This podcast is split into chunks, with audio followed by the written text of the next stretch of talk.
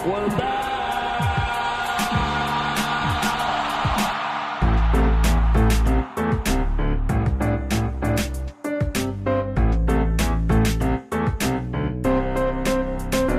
give me another beer.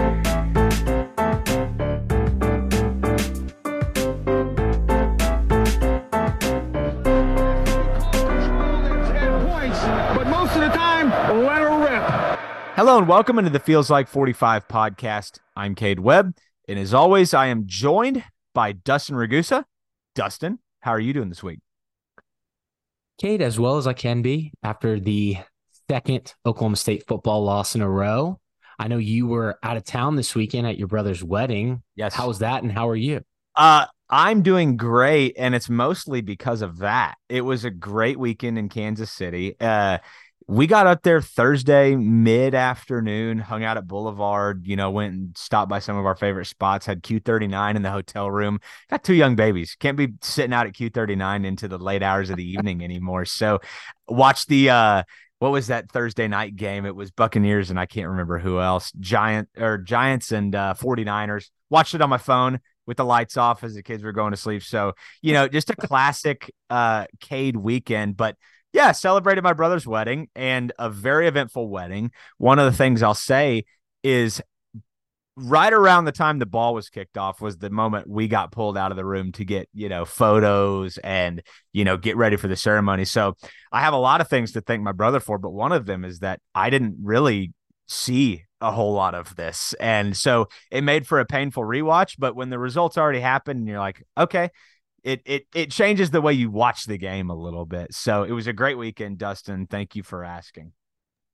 Yeah, it's it's a little on the away games if you're watching with you know, like you were not fully invested watching it during the wedding.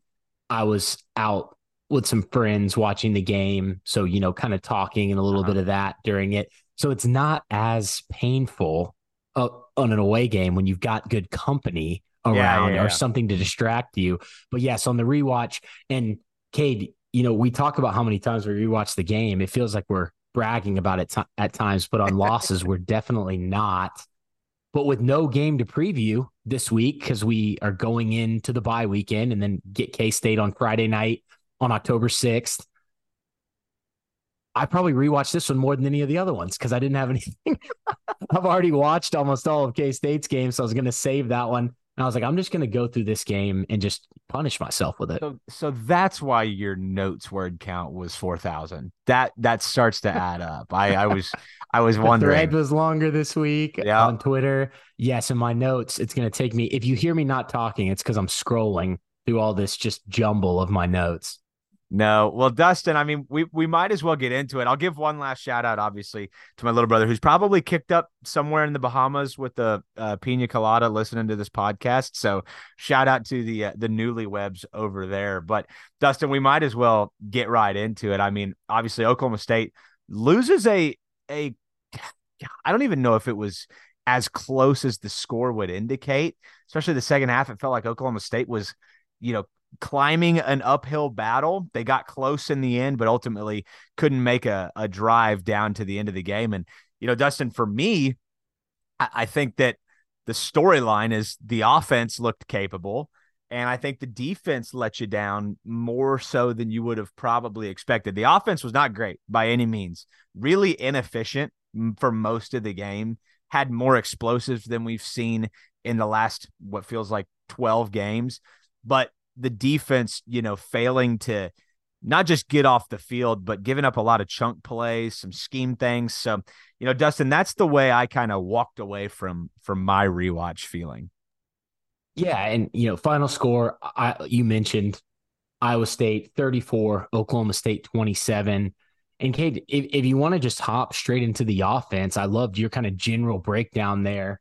The first thing that stuck out to me was probably no penalties after we saw the South Alabama game, just the team in general racking up more penalties than you would like to see. No offensive penalties. So that was great. 409 total yards of offense against an Iowa State defense that has gone had gone 19 games without allowing 400 or more yards.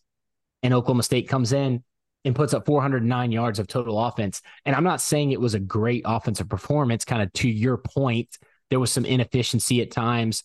There were some explosives that kind of are making up yeah. for some of the, you know, yards per carry, some of the first down yards average, which I know is something we talked about last week.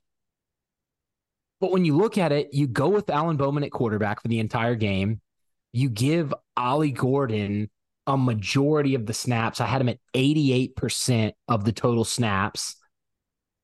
And then you get 409 yards of total offense. So it's a little frustrating. And I know myself, and I believe you as well, Cade, we're pretty wrong about how the record was going to be. I think we both had us at 4 0 yep. after this game.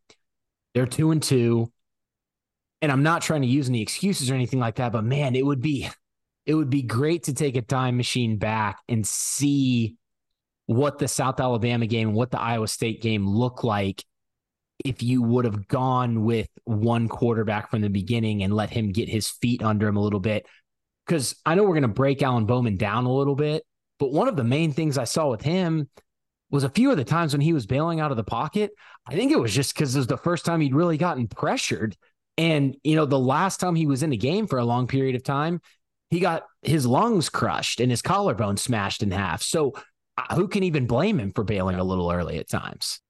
I mean, I I agree with really everything you said there, and and really you kind of set me up. I was going to mention that. I I think the thing that I'm most frustrated by after this game is that you didn't really set yourself up as a program for success right now. Like you you very well could have said, Alan Bowman's our quarterback and Ollie Gordon's our running back because that's what this game was.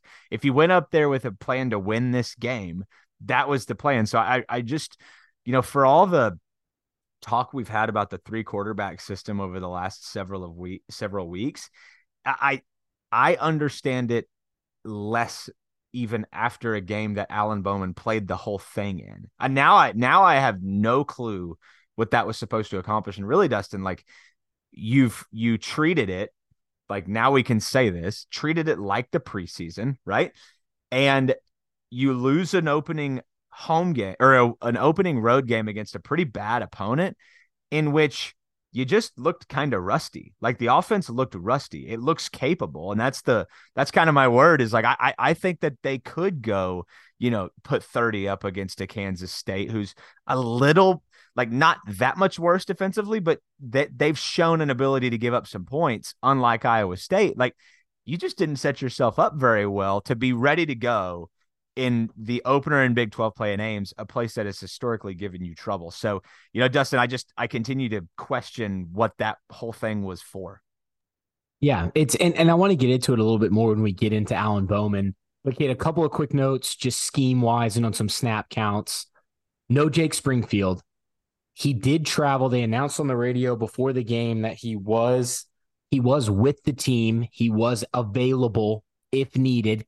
What happened is my understanding is last Wednesday's practice, he re-aggravated that ankle foot injury that he has. So he should be all good to go. I thought he was going to play in this game. You know, we were talking about hearing he was probably going to play.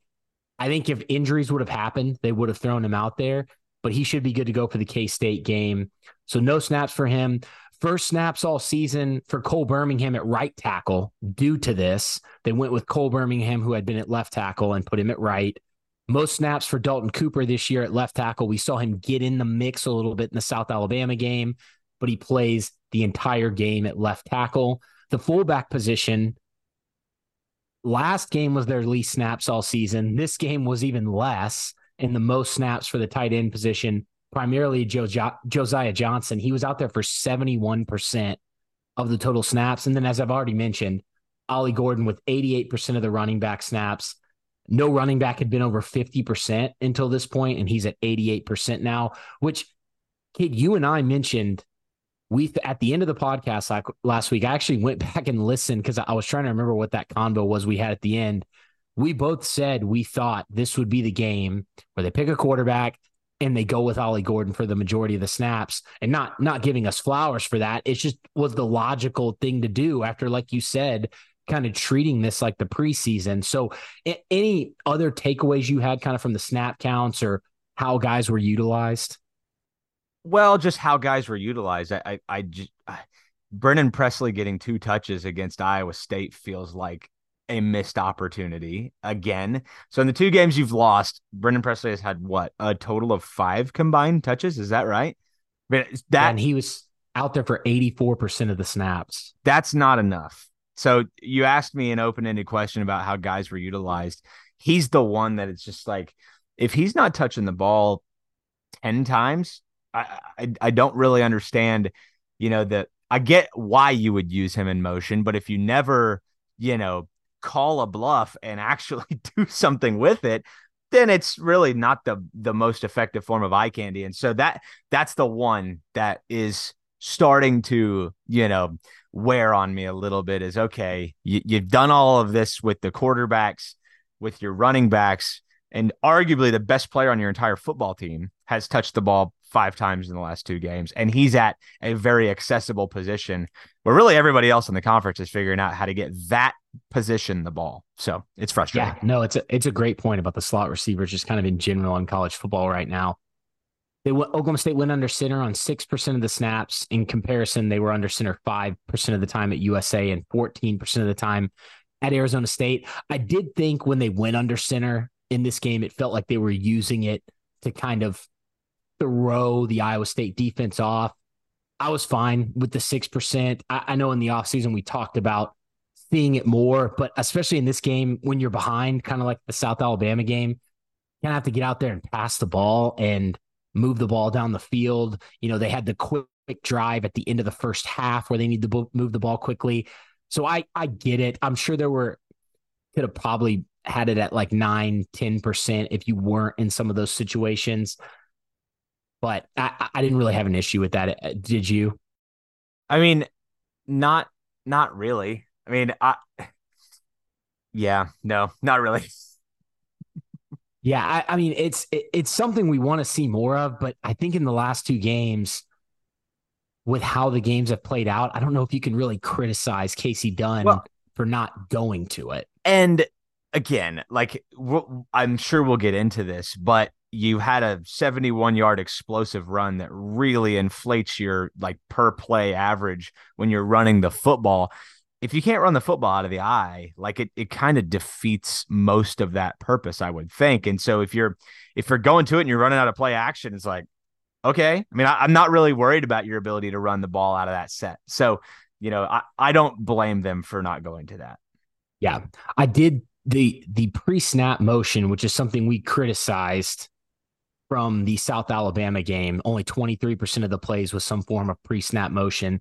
They went to it 35% of the time against ISU, which is close to, or the, I think they were at 40% in Arizona State. I'd love to keep it at 40% or higher. I was good with the 35% because, again, you have to take into account some of those drives where they're trying to move the ball really quickly and get it snapped, like the end of the first half and plays like that. So I appreciated motion going up 12% because that was something you and I highly criticized in the South Alabama yeah. game. Well, it was one thing that you've noted most of this, you know, preseason is that you saw a lot of motion with your own eyes and we hadn't seen very much of it now. So it was it was nice to see it. Yeah, and the I also noticed and Kasey Dunn noted this after the game we talked about Alan Bowman maybe a little uncomfortable in the pocket at mm-hmm. times. Did you notice they were actually slide protecting for him and having him roll out on purpose, which I'm sure I saw on Twitter and uh, and some people on message boards and things being like, Bowman left the pocket early so many times. Quite a few of those were on a true, I, I call it turn back protection. You, you'll hear people refer to it as hinge.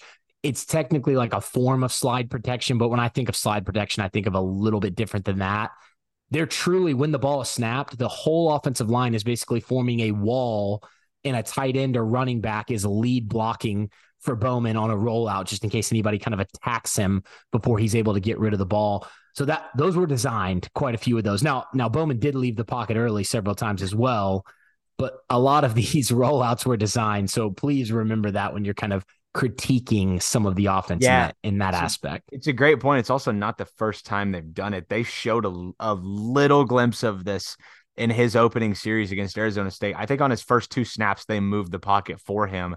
And you open he likes Twitter going on the run. Clearly, is what Kasey Dunn said. Clearly, I mean he's accurate. He he especially like falling the wrong way. He's it's just actually pretty impressive. I wish he would stand a little taller, step up I, I don't think I ever saw him step into the pocket. So I think you have to like when you start talking about, you know, well, they're sliding the pocket, like that's true, but he also doesn't seem to want to step up into it and climb the pocket, uh, which, as you mentioned his injuries earlier, it's hard to blame him with this being like the third quarter he's played all season. Yeah. I wanted to get your take too. We talked about first down, average yards gained, how it was bad against South Alabama you look at the chart I put out and you see 5.2, which is great. 5.2 yards gained on first down is great. And then you look at second down, average distance to go 8.7. Actually, had someone ask me about this on Twitter. The reason why that math doesn't work out is because there were five plays on first down that went for first downs. Mm. And one of those was the 75 yard run from Ollie, which greatly inflates that average yards gained if you take that away from, I believe it was Oklahoma State had, I think, 31 first down plays. So if you take the five plays that went for first downs away, that's 26 plays.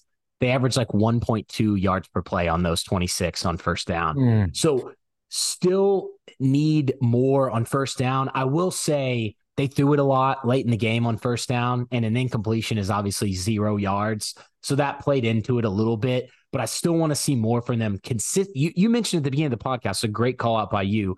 Consistency and consistency on first down would be huge. They don't need to get five yards every play, but you'd like to see it closer to three, three and a half, four would be amazing.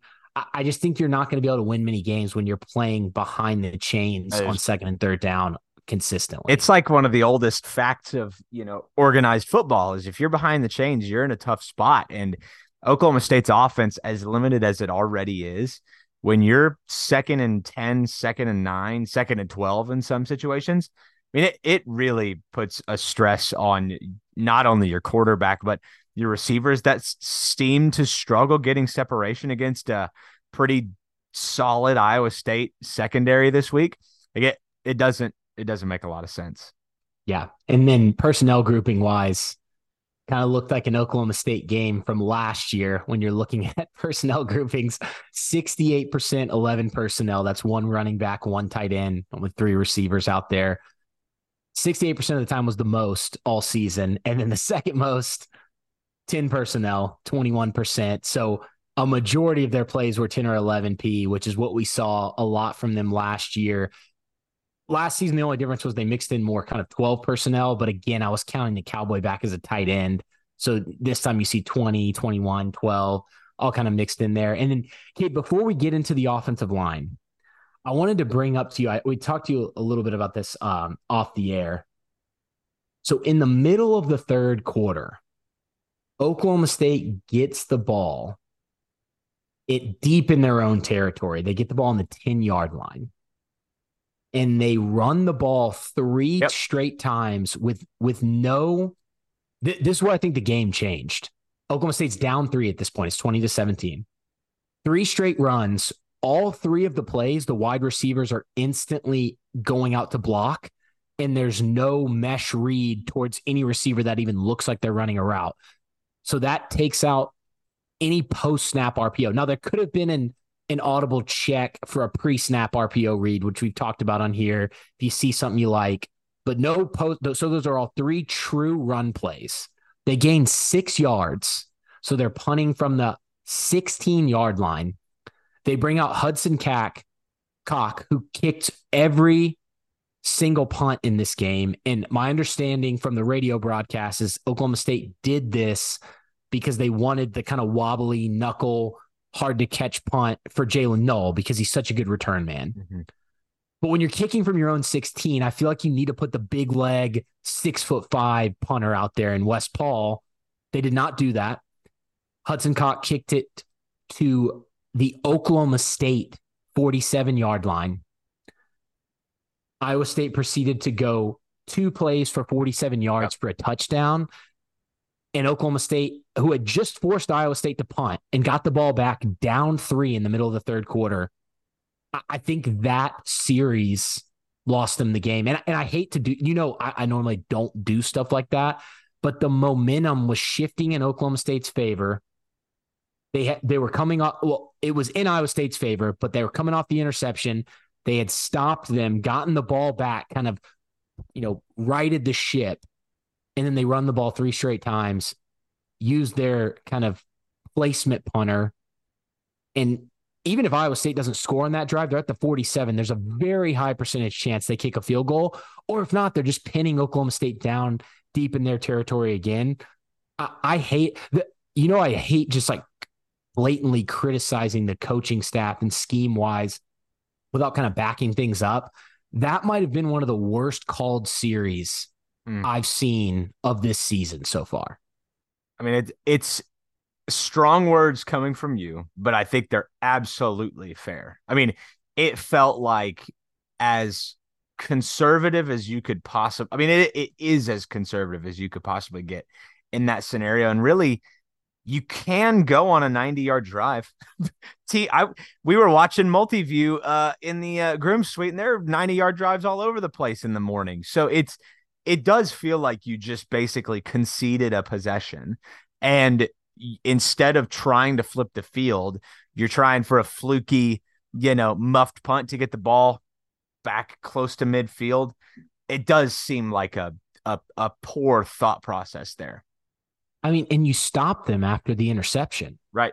So you you could have gotten the ball back and i'm not saying you drive down and score which i get your point as well but one first down and then boot it with Paul. And at least I, I get that Noel's a great return man, but at least then he's catching the ball in the other 20, other 30. And if, if you, you're taking a chance of him returning it, but if he doesn't, right. then they have to go on a 70, 80 yard drive instead of 47 yards and probably 17 yards to kick a field goal. So it, that was a tough series. And I get it. You're coming off the interception, but it almost shows that you were terrified Bowman was going to do it again. Yeah, 100%. And, uh, and don't really have the confidence in your quarterback. Yeah, and I I agree with you. I'm not saying that Oklahoma State would have gone down and scored, but you you can do enough to flip the field position battle. And Dustin, I, I don't have the the average starting field positions in front of me, but it felt like Oklahoma State was in that scenario for quite some time during the game where they were back on their own side of the field having to go quite a ways. And so, yeah, I mean, it it's you know, I see it from Mike Gundy's perspective. If you can avoid it, you'd like to run it, pick up a first down, and do exactly that. But if you can't pick up, you know, 10 yards on three tries, well, then you're you're in a bad spot anyway. That's probably what he would say if if you asked him that. If you can't run the ball for 10 yards on three tries, that's your fault anyway, and you're probably going to have a bad day. So it's frustrating. Yeah. And only 25% of Oklahoma State's plays were ran from Iowa State's side of the field, just to kind of go along with your field mm-hmm. position point there. So it's a great point. That was a gut I really feel. Had. I didn't even track that. So no, no, that's great. That's you got a great gut feeling. Great gut. So let's talk offensive line, and then we can kind of get back to the run game scheme and some of the passing game scheme as we move through running backs, receivers, quarterbacks, and everything like that. Okay, the the offensive line, I actually thought the pass protection was better in this game, but I don't know how much that's really saying because it was really bad against South Alabama. PFF has Alan Bowman is under pressure on 38% of his throws, which is a lot. But I think that's getting skewed a little bit from the rollouts and, you know, that, that kind of pressure coming when he leaves the pocket. Because I, I felt like he did a pretty, or the offensive line did a decent job on the day. Now, I'm not saying they were good but I'm tr- I'm saying comparatively to what they have been, I thought Dalton Cooper at right tackle or at left tackle was a huge improvement. Absolutely. From what we've seen from Cole Birmingham on that side. I, thought just to kind of start with Cole, I thought he struggled a little bit. You know, first first play of the game, he's not able to get up to the backside linebacker, and that's why that first run play gets busted. Second play, He can't get to his block. Another reason why that that play was busted. On the dart play, which is the backside tackle pull that he got to pull, it wasn't really his fault because I think Preston Wilson allowed too much penetration, but it wasn't a great pull. I thought he missed a couple times in pass pro. There was one late where Bowman had to get hurried. I didn't think he was bad in this game. I thought it was much better from the right side, but I still think when Springfield gets back, yeah. you probably have to go with him. Now, now Cole did some good things in the run game. It's just he's having trouble getting up to the second level and he's having trouble with the speed. But my understanding is he kind of re-aggravated that injury in fall camp. Oh, and wow. so he's having a lot of trouble getting back into full conditioning shape because he keeps hurting himself. And, and I so I don't think it's I, I think this is really a lot to do with the injury and not so much his talent out there on the field. Yeah, that's that's tough. And I, I think it I mean, we know it's probably not talent because he he started at left tackle for you in a Big 12 title uh, run. So I, I think it's, you know, I think a lot of people would agree it's not talent. I I I think it's well on record now that that he's struggling to get back, you know, his legs underneath him, so to speak. So I I will say the long run from Ollie Gordon was the best I've seen that left side of the offensive line block all season. I mean, it was literally like the one little play bit of hold from Cooper, but I love it still. hey, we you, you, they don't always get called, and if you're doing it and you're not getting called, you're doing it right. So yes, yeah, absolutely. But it, it was as well blocked as I, have seen all year. So yeah, and and Cade, this game, you know, we we didn't mention in the scheme portion because I wanted to talk about it in the offensive line portion, but only 52% zone. Oh, so wow. that's including the design quarterback runs, the scrambles in there. But we saw three or five total counter runs. We saw ISO, three ISO runs, and we saw the quick pitch. So of the what was it total? I think it was 18 carries from Gordon and two from Nixon. So 20 total running back carries. And we saw five gap scheme, one quick pitch, and three ISO. That's that's getting to the point where where we kind of thought it would be, I think, going into the season. You're starting to see zone kind of being that 50, 60%, and then mixing in gap and then the man blocking ISO scheme to take up the other kind of 40% there. So I actually liked what I saw. We, we hadn't seen Dart yet this year, which is something I saw in right. practice where the backside tackle pulls. I like that. We saw GH counter again. I don't think we'd actually seen power outside of play action where the backside guard pulls. And we saw it on Bowman's run. And then we saw it on a Nixon run, which I know we'll talk about when we get to Nixon because I know you had some takes on that run. But I, I liked the run game scheme in this game. Uh, the inside zone, they knew Iowa State was going to run with those three down linemen, even though they showed some even front yeah. as well. And they were able to kind of seal that defensive line in and Ollie was able to bust the, on those 75 yard run. That was inside zone, and he busted it to the perimeter. He did it again on a 12 yard run. There was like a seven yard run where he got shoelace tackled by TJ Tampa. And I think if he gets out of that tackle, it's probably another 71 yard run. So there was three or four inside zone runs that got busted to the outside. And I love the vision there from Ollie. And I love the way the offensive line blocked that. And it's that's a scheme thing that Dunn and Gundy saw on film that they took advantage of. Yeah. And it felt like for the first time that on the runs that they didn't pop, that they were one block away. You know, like it's you can see it developing and it's close. And if they just get there, you you could have had a couple more on your hands and it doesn't have to be 70 yards. We'll take 20 yard runs all day long. But you know, I, I felt like after watching it, one, Ollie clearly is the fit in this scheme. I mean, I I think that the counter and the dart and the ISO, they're they're made they are made for a running back like that. And he's got more top end speed than I think we've been able to see yet. So I just I expect to see this continue to get better. I think what's, you know, I get why they held this close to the vest, but you would have liked to have three games of real live reps to to teach off of before you have Kansas State come to town who who defends the run pretty well. You got a full, you know, bye week to get ready for that, but it just goes back to some of my own frustrations with this is, you know, I I think that we may look up in November and things look better. Like they just look better than they did yeah. early on. Cade, that's such a great point. And I, and I agree with you on the fact that I understand why you don't want to give Ollie a million carries right going in to conference play, but I, I think he definitely could have gotten more. And why I say it's such a great point by you is because I thought Ollie's vision. I know we're going to talk about him a little bit more, but I had a point now that we're moving on to Jason Brooks about one specific play. I thought Ollie's vision was not 100% great in this game. I thought he missed more than I would like to see, like for him to see, even though I just complimented his vision on the inside zone, breaking it outside. And I think that's because not live game reps.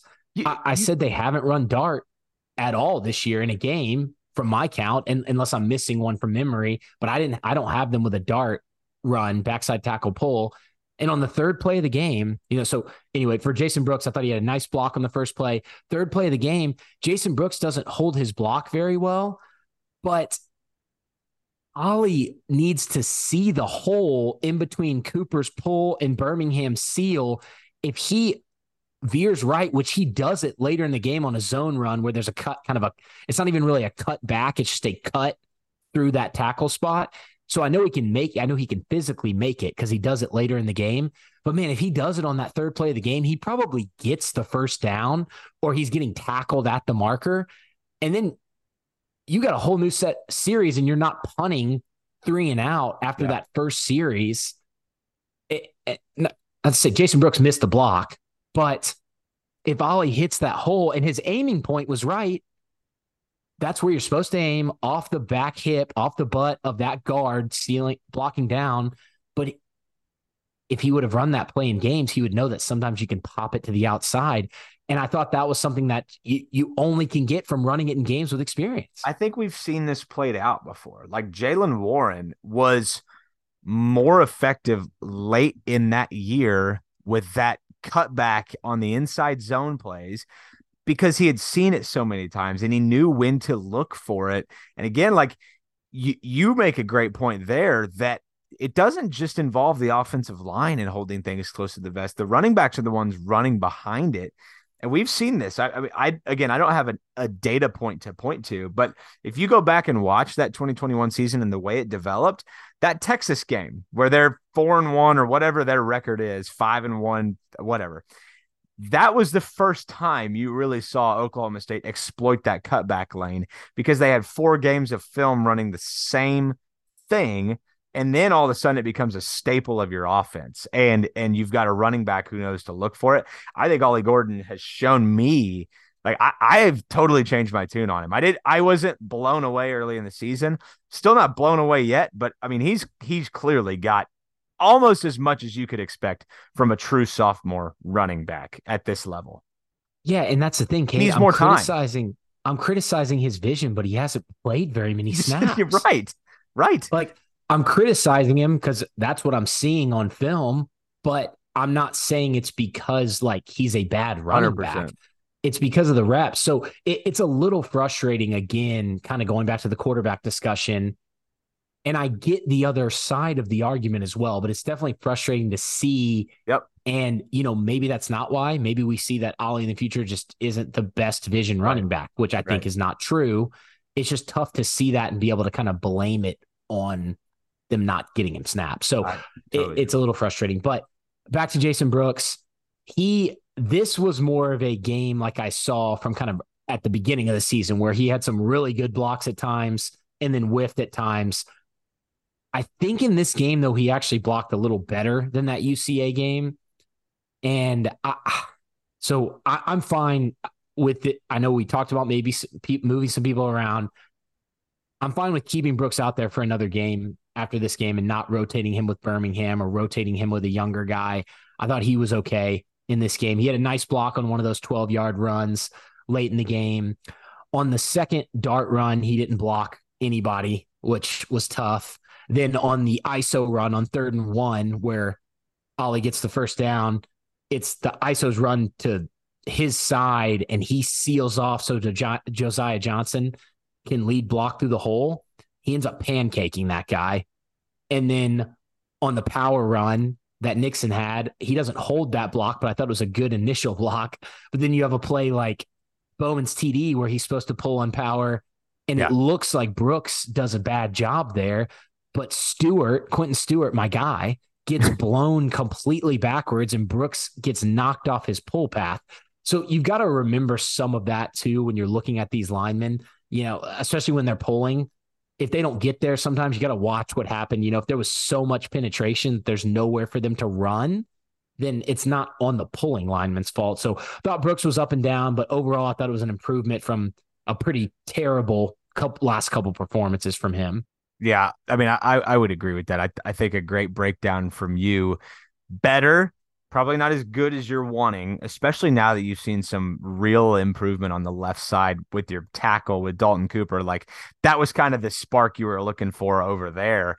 Now, I mean, the spotlight's a little bit on Jason Brooks. So I, I'm curious to see what he looks like against Kansas State, where you're going to have basically two full weeks of practice before you see anything.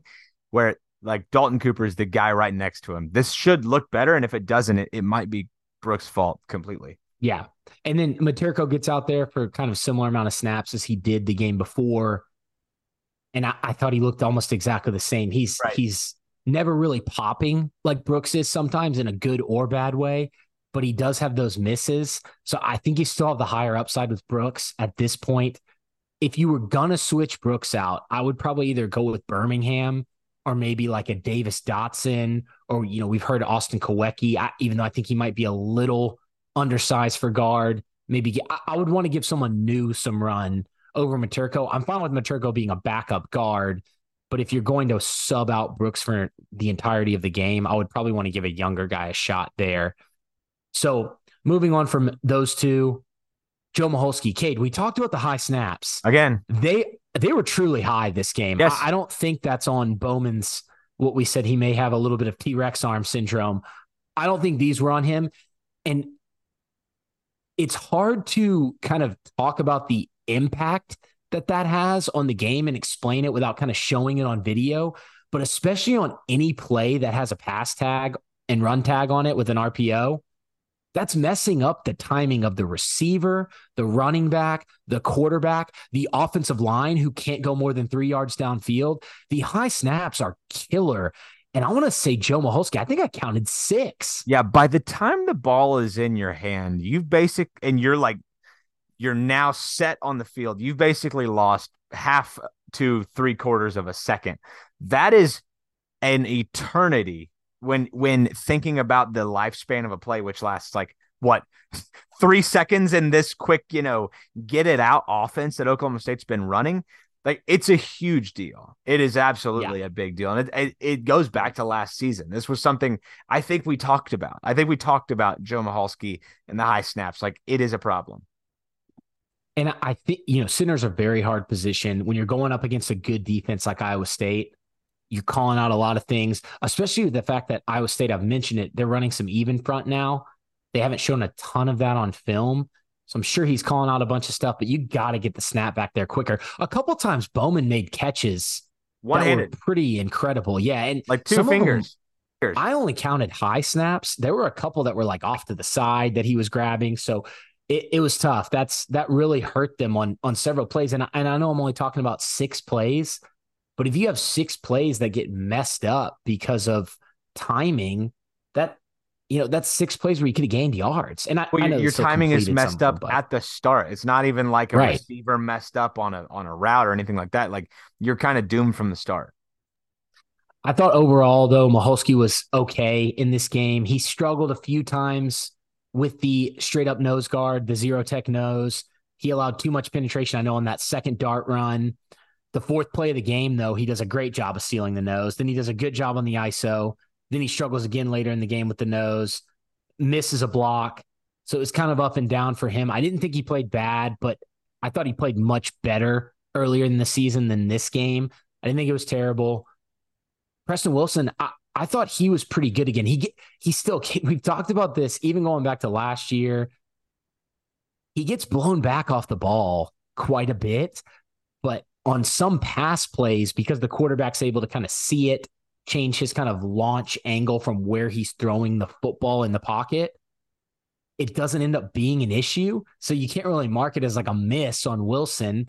And then he does good on some run plays. So I would overall grade Wilson had a pretty good game, but then you watch, you go back and watch the film and he's getting blown backwards, but it's not affecting the play. So it's a little, it's a little kind of hard to be like, man, he played awesome when that happens.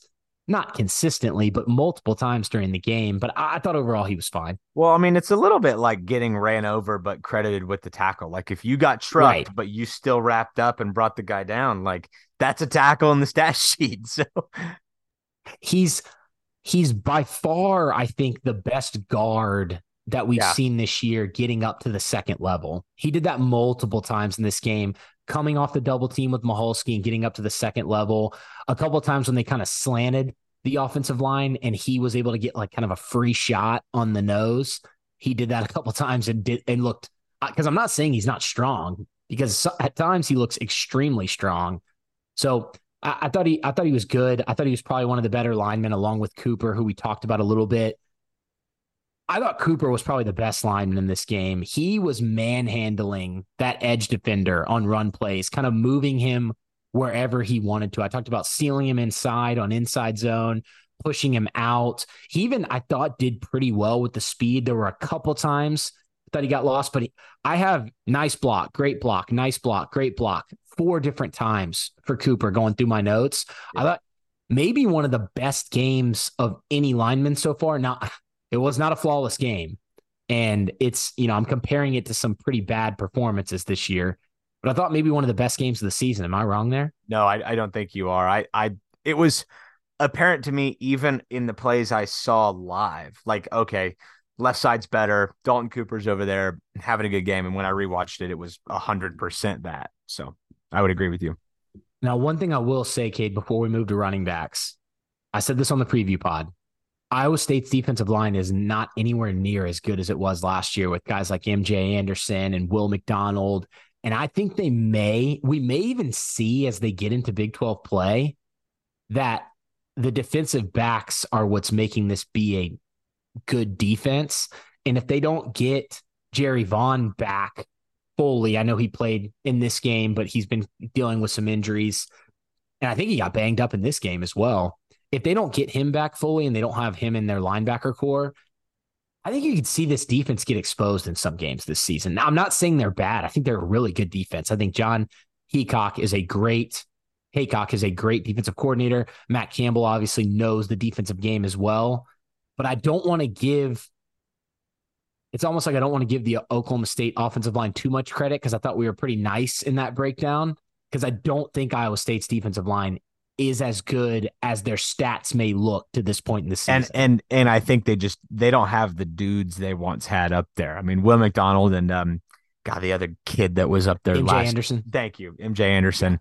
Um, both of those guys, they they don't have they don't have a guy like that. So I think it's it's apparent.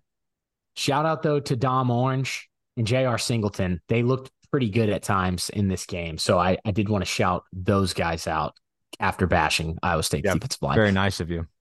running backs. So excluding the one sack, Oklahoma State rushed for 6.4 yards per carry.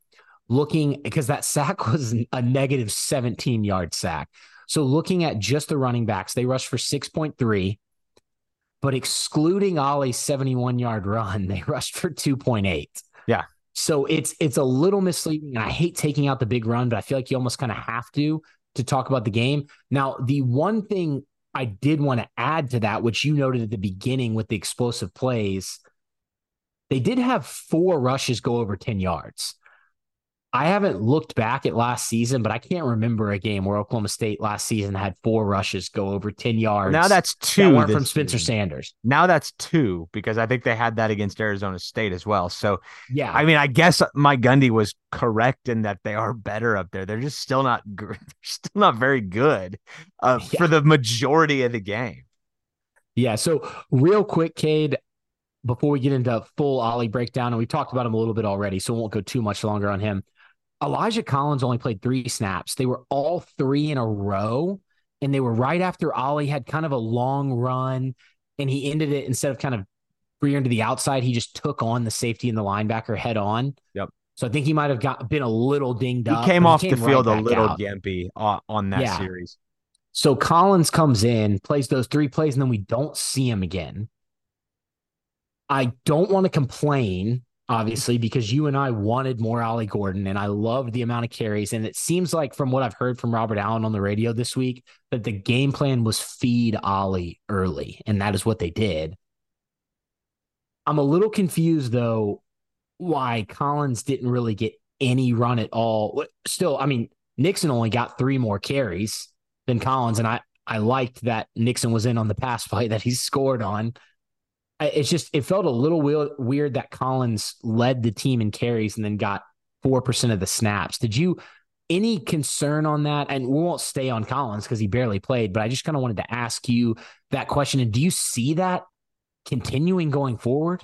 Well, I mean, the fact that you only ran 20 designed runs in this game, I think less speaks to your ability to or your appetite to distribute the ball and more to your inability. Like that you probably want to run more plays and you probably want to run the ball more. Like I would think that most of those extra carries would have been split up amongst, you know, Elijah and Jaden. Like I, I just think it's their inability to run the ball, you know, down the down the field, sustain a drive on the ground. I mean, they're just not doing that. So yeah. it's it's probably, you know, a little bit of that, but additionally, I mean, Ollie Gordon, I mean, at some point you just got to give the guy the football. And I, I'm glad they did that.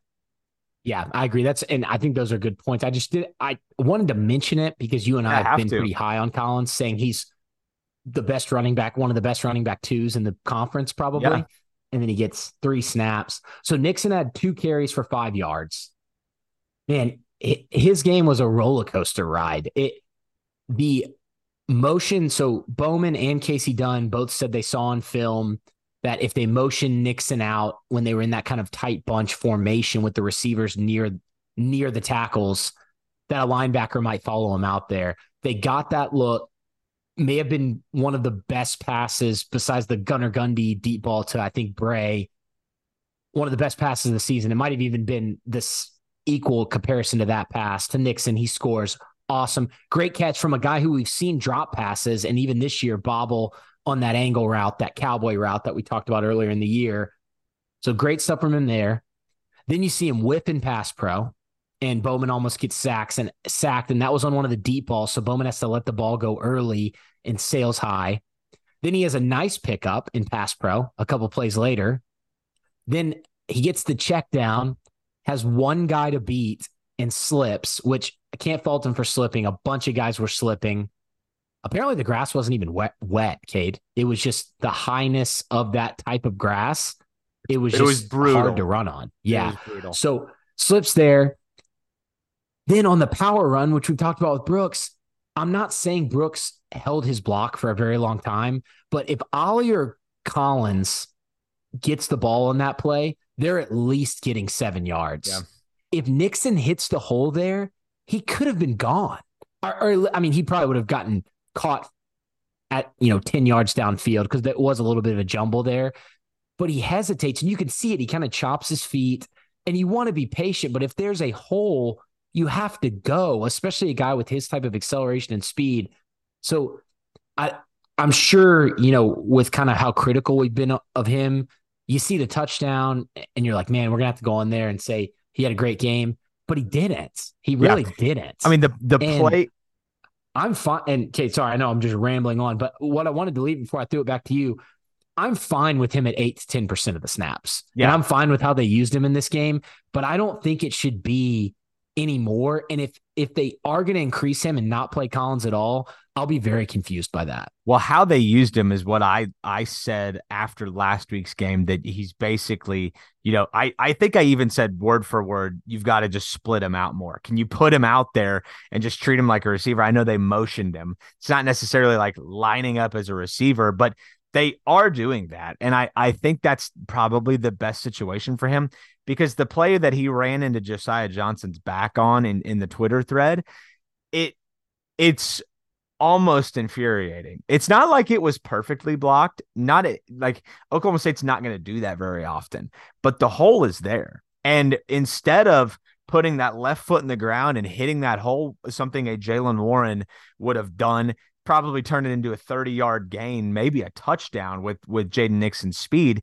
You run right into the back of your blocker who really wasn't in the play if you just take the hole. it's like you just it it comes back to this, you know, issue we've we've talked about with him that that left to right's just not really there. And what does he score on, Dustin? A straight go. like, I think it's just I think we I think we're dead on on this one. Yeah, and and I don't want them to not use Nixon at all. I think he does some things really well. You saw him score a huge touchdown. Great catch. Great just to kind of keep going full speed. I just I know you can't not ever hand it off to him or teams will catch on to that. I just think right. giving him carries and not giving Collins carries is a is not my favorite situation. But gotta gotta go into the two back set. I mean, we we gotta yeah. we gotta break that out. Don't want to stay on him for too long just because only six snaps. So wanted to talk about that with you. Ollie, I loved his quotes. He kind of reiterating what we talked about earlier said getting him the ball early kind of helped him figure out the defense, which getting him the ball more in games leading up to it might have helped him figure out some of that stuff as well. Defense, I know yeah. he's talking about Iowa State specifically, but said he got a little tired on that long run. That 71 yard run was Oklahoma State's longest run since Jaylen Warren's 75 yard run against Boise State. And he said he felt, he said he got asked about kind of the one quarterback situation. And he said his kind of takeaway from it was he felt more comfortable throughout the game having one quarterback. So wanted to hit, hit a couple of those quotes. His career high, 18 rushes. His second run of the game, you know, I talked about him making a bad cut there on that, dart. sorry, on the uh, third run of the game, that first dart run. But then, you know, the fourth play of the game was the one I talked about where Tampa, if he can break that tackle from the cornerback, he might have been gone again. And it was a great cut by him. His bouncing of the inside zone to the outside was such a smart move on his part. Thought he had a great block on Alan Bowman's touchdown, where he kind of led yeah. block for Bowman out there. Thought he passed pro great. He did have two negative runs in this game, so he broke his streak of no negative runs. I was hoping that would go for longer. One of them was actually a bad, I think, cutback idea from him. Birmingham lost the block, but it was a mid zone, outside zone type of perimeter stretch run and if Ollie just keeps going to the perimeter, he probably gains like four yards, three, four yards. And it was on first down. So I, I didn't love the cut back there. But other than that, like I'm saying, there was a couple times he got brought down by a leg tackle, but right. a couple times he broke out of it. I thought he did great as a check down. Overall, great game from Ollie. The things I'm criticizing him on are things that I think he can continue to improve upon with experience. I would probably say one of the best individual performances by an Oklahoma State player on offense this season. A hundred percent agree. His best game as a Cowboy too. I mean, obviously he has not seen that level of volume or anything really close to that. So to see him take, you know, not necessarily full advantage of it, but really make several plays in this game was was pretty good to see. I just think he needs more time. I, I said it earlier. I think he needs a chance. And you know, it may not come against a Kansas State, but it might come against a Kansas that does not defend the run well. Um, you know, if Oklahoma State can impose their will and, you know, kill some clock in a game that Kansas doesn't want to do that, that that may be where you start to see what Ollie Gordon can actually do for you when the matchup really sets up well in your favor. But you know, right now I just I just don't think Iowa State was, you know, a team that was, you know, exploitable enough on the ground for him to routinely rattle off 10, 15, 18 chunk play runs like we're used to seeing. Yeah, I agree. Cade, I, I say we kind of move on to the passing game and we kind of talk quarterbacks and quarterback actually this game for the first time and wide receivers together there, mix the tight ends in. But through the air, they they love that mesh concept. Instead, and this time it wasn't that mesh arrow with the running back going out to the flat. It was a mesh sit so the mesh happens with the two crossers almost slapping hands running by each other. And then against Iowa State's zone coverage, you have another receiver, either the X or the Z. We saw both of them do it, kind of come back behind them in a sit route. Once the defense opens up and follows those two crossers, the passing lane is there for Bowman to make the throw. And I thought Bowman did a great job moving the defense with his eyes every single time before he made that throw. They also hit Nixon off the mesh concept, except that one, he's just running a go route off of it. There was play action. We saw some hitch RPO mixed in. And then, you know, obviously some of the vertical stuff that we've seen from Oklahoma State at times. Overall, Alan Bowman, 23 of 48. That's a 48% completion percentage. Not great for 278 yards, two TDs, and two interceptions. I had him with three turnover worthy plays. So add the two interceptions. And then there was Yeah. one, I think it was Yeah. actually the first pass play that he threw, and uh, Beau Freyler almost picked it off. I think he had Stribling. He just threw it a little too Yep. late. Yep. And off his back foot. And I can't really blame that one on pressure because he had a throwing lane. Yeah. But overall, Cade, I definitely don't think from Bowman's performance you decide to go in a different direction after this game. I thought he was good enough. I thought the way that he's able to kind of progress through his average time to throw was 3.11 seconds. That's so long for a guy who only got sacked one time. Right. Like normal's 2.7, fast is like 2.1, 3.11. Wow. So he he was going through his progressions. He was trying to find guys. He was throwing it away if stuff wasn't there. I can't even really count that last interception. We can get into that more in a little bit because he's trying to make a play on fourth down. I thought overall he was not great, not bad, maybe a maybe average, maybe a little above average, maybe like a C plus, B minus, probably more like a C plus. But I I definitely think with his first full game in forever, getting out there against Iowa State on the road, a, against a really good secondary, I thought he performed pretty much how I thought he would. Yeah, I I think the word to me, like he he represents most of what I felt about the offense in this game is capable. Like I do think he he's got a big arm, but you know he he missed a, a walk in touchdown to De'Zhaun Stribling where he had him on the go, made the right read, and threw it out into really kind of the boundary for really no reason. Like like De'Zhaun had a straight you know path to the goal line and he threw it out kind of over his back shoulder. Didn't have to. And it, that was a poor throw. Like we're used to seeing spencer sanders mason rudolph taylor cornelius uh, clint Chelf. Those guys hit those throws routinely. That was one that you would have liked to have back because it was early on in that game. I know that they end up scoring anyway i think on the next drive it makes it seven nothing but you could have you know put the last one behind you that Beau Freyler almost picked off and come back with a a hit down the field that didn't take place till much later in the game. So I, I thought that Bowman, you know, I think the stat line says it. Like this is one where I think the stat line tells you a lot. 23 of 48, 278, I think is the number. That is inefficient, but explosive at times. And that's that's what I think Alan Bowman gives you. And frankly, it's kind of what we saw against Arizona State when he played it's a little bit of what we almost saw against South Alabama. You know, if Jaden Bray doesn't drop that pass, it's a walk-in touchdown. But the other three drives were kind of a a mess. I, I just I worry that we have not. I mean, I, I don't worry. I know for a fact that the reason that a reason they're struggling is because they have not had enough time together as a unit. I mean, he is a transfer quarterback working with a transfer primary wide receiver one they needed these reps that they're not that they don't have yet. And I, I think the light's going to turn on, but I don't know when it's going to happen, and it may be too, be too late.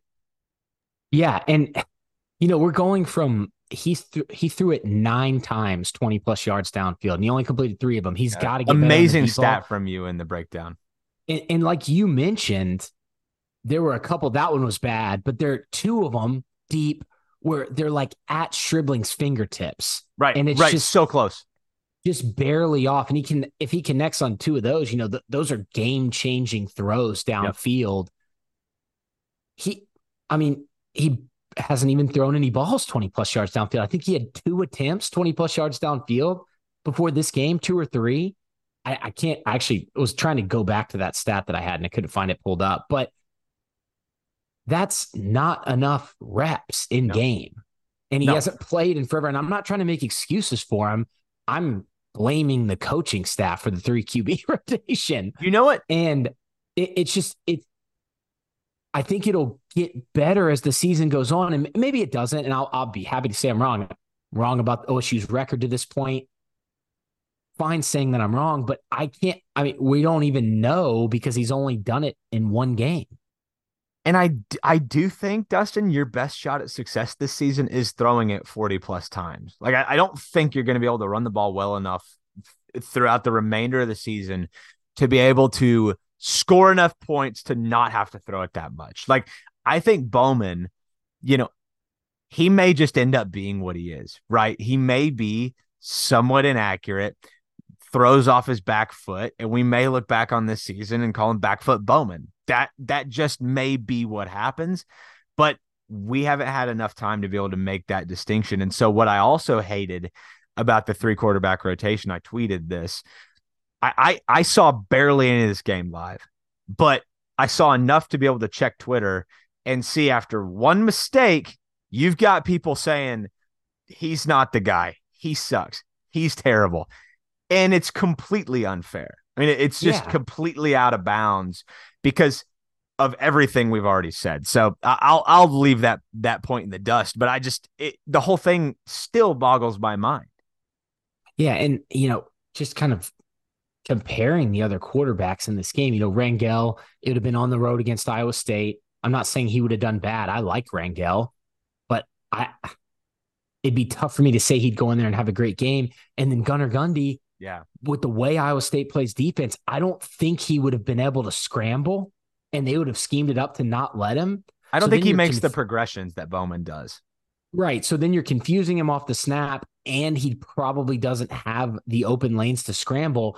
I just, eh, I don't think anybody would have done great in this game after having the QB rotation. But to your point on the progressions, the Ollie, I, I counted that Ollie catch or incompletion as a drop.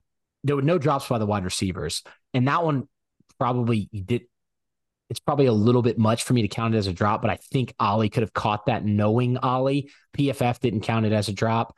But on that play, third and five, six play of the game, he takes the snap, looks left for Bray on the deep ball, sees the safety sitting on top, and he sees Tampa, the Iowa State cornerback, in tight coverage. Then he looks at BP on the out route, but he sees the overhang hang linebackers there. He probably could have tried to force it there, but if you don't throw a great pass and you throw it a little inside, that linebacker's picking it off, taking it for six. Comes back to the middle of the field where there was a switch release on the field side between Stribling and Blaine Green.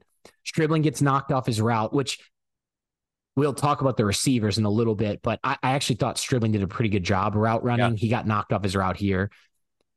Probably, probably could make the throw to Blaine Green in traffic, but Cooper, Jeremiah Cooper, their safety is right there. So he decides to leave the pocket because it's been about three seconds, which, you know, I said internal clock 2.7, three seconds. Sees Ollie, makes a throw on the run to give Ollie a chance. Going through that progression, I just, I can't even remember like Spencer Sanders doing that very many times. And I'm not saying Alan Bowman is better than Spencer Sanders, but what I'm saying is that's the part of the game that Alan Bowman brings that I don't think another quarterback on this roster brings right now and I know he's 48% completion. I think he left the pocket too early at times. I think he threw it away a few times when he probably could have tried to make a throw. But just mm-hmm. that sixth play of the game progression in his sixth game in his first ever true full game start, I thought, you know, that made me think, hey, let's ride this out for a couple games with Bowman and see what he can do. Yeah, I, I think so. I mean, I, I think you'll see a game again. I'm I'm looking ahead in the schedule. Like the secondaries are about to soften up. Like Kansas, West Virginia, Cincinnati. You should be able to see some some guys running open in games like that. And I just like going back to the South Alabama game. You didn't if that if this is what your offense is, right? That didn't look anything like this. And we're kind of going off of a, a still a bit of a gut feel because you've seen varying game plans game by game by game. Like I I think if the offense looks like that, I feel decently optimistic about their chances to to rattle off a few wins, especially at home. So, you know, Dustin, for me, I think Bowman, I, I was pretty even a dead set on this. I mean, I, I said at times like Rangel, I think his mobility gives you something but the pass protection was was really so good against Iowa State that you may not need it if if you've got 3 seconds to get the ball off. I don't know how mobile you need to be. And your receivers if they can get you some separation, not slip, I, I think this could look better than even we saw on on Saturday. Yeah, and and I think, you know, Brennan Presley obviously needs more targets, but we talk about the progressions, and I, I'm going through that one play, but even if you look at the target breakout, Blaine Green, seven targets. Jaden Bray, five targets. Ollie Gordon, eight targets. De'Zhaun Stribling, 10 targets. Brennan Presley, six targets. And then he targeted Josiah Johnson three times. The split and the amount of, tar- and not even counting Owens in there as well and Nixon, the amount of times he targeted different guys and was trying to find the gaps in the zones, go to the check down. He's the only quarterback so far that's even really gotten Blaine Green over the middle, incorporated into the game. And you talked about it last week, you know, throwing the ball into the middle of the field where you can find some gaps in the zone. That's something that, again, I'm not trying to compare him to Spencer Sanders, but you had mentioned this in a he didn't do it pod. well. We didn't go over the middle of the field very much. And, you know, that's some due to route concepts and some due to comfortability. And Bowman felt comfortable throwing that mesh sit. I think he completed it four times. So it's in, he had some bad throws. I that incompletion to Stribling. There was a throw. There were a couple throwaways that looked like bad throws. There was one to Johnson, and there was one to Presley that I think he was actually throwing the ball away, and they just looked like really, really bad throws. But you know he he can't miss on those deep balls. He's got to hit the deep balls, and if he can't do that, and he you know and he throws two interceptions every game, then you could talk me into Yeah, yeah. trying Rangel out, getting him some reps there. And if you know, if you go down the season, and I'm not, I don't think this will happen, but if you, you have no chance of making a bowl game later in the season, completely fine putting a younger guy in there because you're not going to have the 15 bowl practices to prep with if you don't make a bowl game. So I'm completely fine giving one of the younger guys some run. But I don't think, and and kind of just to wrap up my takes on him, I don't think there's any reason to move into K State and think that Alan Bowman shouldn't be given another shot at the starting quarterback position because Yeah. he already looked better than the 57% of snaps that Gunnar Gundy had in the past. no game. question. No, no real question in my mind. I, I, he was not great. He was slightly above average, especially for Oklahoma State football. But I mean, I think he, I think, I really do think he's going to have a game here soon where you see kind of that explosive downfield ability. Like if you hit two more deep throws, now he's throwing for 360 and it's, you know, maybe those pick one of those picks doesn't happen. And now you're starting to talk about a, a totally different look offensively. I think they're just close. They need a little more time. And we may I may look up at you know Bedlam and still we we're saying this and I'll be I'll be happy to say I'm wrong then, but Same. you do here. not make a change based on Saturday at all. If anything, I do feel vindicated about my, you know, steadfast support of Alan Bowman after that.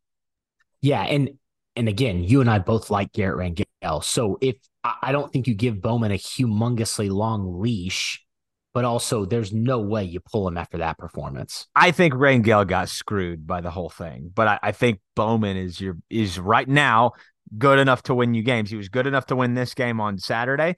I think if you leave him in the game against South Alabama, probably was good enough to at least score more than seven points in that game. So uh Yeah. and I, I think that Rangel was the was the the one guy that got screwed the most out of this, and it's not his fault. All right, wrapping up the offense with receivers, tight ends, and we kid, I think we can skip fullbacks. They got a combined seven snaps from Cassidy and Schultz. Schultz only got one. So Cassidy had one really nice block on his very first play in the game on his it was on Ollie's big run. He sealed Oh the guy yeah, off. yeah, yeah, yeah. So loved loved that block from Cassidy. I I'm fine with the tight end out there because I thought Josiah Johnson played really good. We can get to him in a minute. Starting with the receivers, let's go in order of who had the most yards or most catches. So Blaine Green, six catches for 58 yards, seven targets. I thought, Cade, the reason why you put Blaine Green out there is because he has good hands and he's the best blocking wide receiver on the team. I've mentioned it last game, but he hasn't had a ton of snaps. I mean, they moved him to cowboy back in, Right. a in prior years because he could block.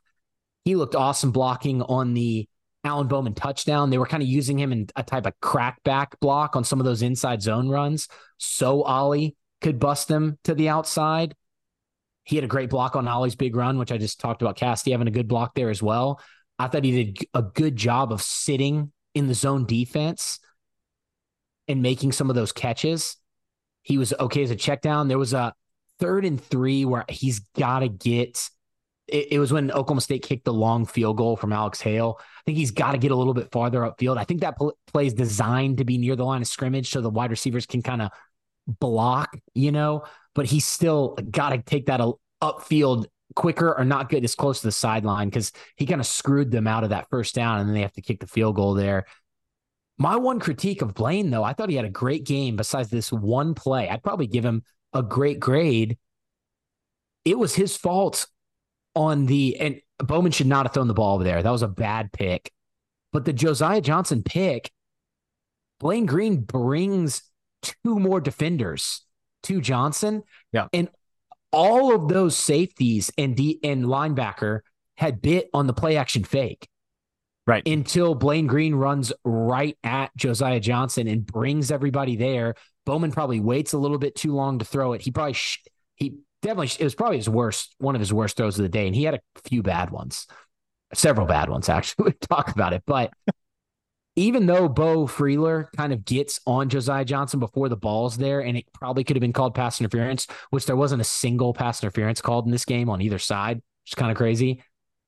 I that was Blaine Green caused that to be an issue. Yeah. Even if Bowman shouldn't have throw it, thrown it there. And I think that was just a mental lapse by him, according to Robert Allen, who talked to the staff and to the players about that play. Yeah, I mean it it was very obvious in the play that somebody was not where they were supposed to be. And I'm I'm thankful that we have some clarity on that because if you don't go back and watch it, you could very easily just kind of disregard that and put it on Bowman when yes, he should not have made the throw. But you've got to, I mean, Blaine Green's a junior. Like he he can't be doing stuff like that. He's he's got to be a little bit smarter in his role, even if he's not the one catching the ball to not pull the you know middle of the defense over to where the route the deceptive route is leaking out to and especially when you go under center like what did you say 6% of the plays they went under center so yeah. this was one that they had dialed up and it was it was i like the play i like the play too it was there but bowman was late and you, your experienced receiver runs the wrong you know really kind of just makes a a fool on that play so pretty frustrating. But overall, like I think Blaine unlocks a lot. And I think one of the things that you lost with him in 2022 was that next possession receiver on the inside. Like John Paul yeah. was that. And I think you missed John Paul in a game like this, right? Uh, just a oh, chain 100%. mover. But I think Blaine Green, like with six catches for 58 yards, he's he's slotted into that nicely. He's just a different type of receiver. He's not as a nimble, fleet of foot. So he's not going to run those type of routes. He's not going to be running over the middle of the defense, stressing them that way. But I, I think he had a good game overall. Yeah, I, I agree. And that was someone we've been kind of critical of moving into this game. So I wanted to give him his flowers there. Yeah. Jaden Bray, four catches, 55 yards. He's so good on the curl route. It, uh, he can get separation one on one on that curl, the hitch, quick slants. I think his issue is just when he's having to run routes into zone coverage with safeties over the top, he's struggling to kind of find space quick enough for Bowman to see him. Yeah. But I also think that's a little bit on Kasey Dunn with some of the route concepts. And he mentioned Iowa State running that kind of two man under it. It's like a zone with match principles where they always have the safeties deep and it kind of looks like man underneath. He knows Iowa State's going to do that, and right. they probably did a little bit more in this game than they normally do. They they like to do that cover two, Tampa two, more where it's like a true zone. But if he knows that, then I, I just why keep running the vertical routes into it? I get you kind of have to mix things up, and I, I love that they were taking some deep shots. So I don't want to be too critical there, but I don't want to just bash Bray for not being able to get open there. I also think he got held on that deep ball by Tampa. They never showed a replay, but Bray freaked out wanting a flag after that. You know the one I'm talking about where he kind of streaked I, up the middle and Bowman do it like way over his head off. Oh yeah, yeah, yeah, yeah, way over his head off his back foot. It, it probably wouldn't have been completed because it was a bad throw from Bowman. But Tampa, I'm pretty sure grabbed him because if you watch the beginning of the play, Bray beat him. Yep. And then they don't show they pan to it and Bray's freaking out throwing his arms in the air. So I, I did want to call I hate, you know, calling out the refs, but I, I do think that was kind of a big play there. And again, they didn't call a pass interference all game. He and I, I thought like overall he wasn't amazing, wasn't bad or anything from Bray. Yeah, I, I would agree. I, I actually thought, you know, he's he's really good on those underneath routes. And I think when he's going deep, you know, he's been a vertical threat most of his career, but I think he's pretty underrated in some of those stick hitch routes. Like he he does a really good job of breaking that off pretty quickly.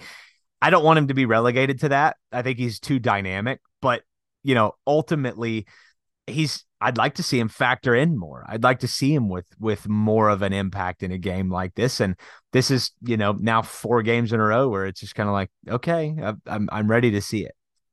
Yeah. Um, Stribling, three catches for 60 yards. He had 10 targets, though.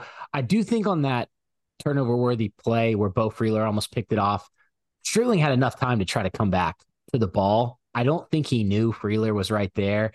I'd like to see a little bit more fight there. But other than that, Stribling was torching Myles Purchase yep. when he yep. was on him. Every single time he was getting behind him to the point where I thought they were going to just start switching Tampa onto Stribling because it was getting to the point where he was beating him almost every play.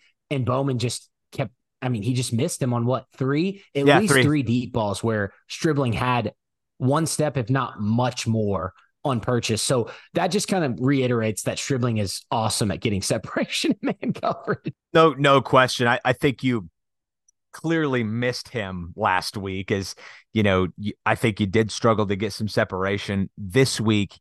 Stribling's just he's clearly your, you know, best option on the perimeter. We we thought that would be the case, I I, I think in a game like that where yes, he dominated his man one on one, three catches for 60 yards, I I think you probably would want more targets to a guy like that. If you're throwing it 48 times, three catches to to maybe your best perimeter option. That well, he had 10 targets. 10 targets is fine. Three catches. Let me just be more specific. Three Roman catches. Missing him. Yeah, that's just not good enough. Yeah, no, I, I agree. And it was not I get your point. It wasn't on Stribling. No, no, like the, not at all. Catch percentage. Not at all. So uh, Owens loved the route on the corner. I guess apparently he told Alan Bowman he could beat Purchase on that route, and so they were saving. Everybody's beating Purchase.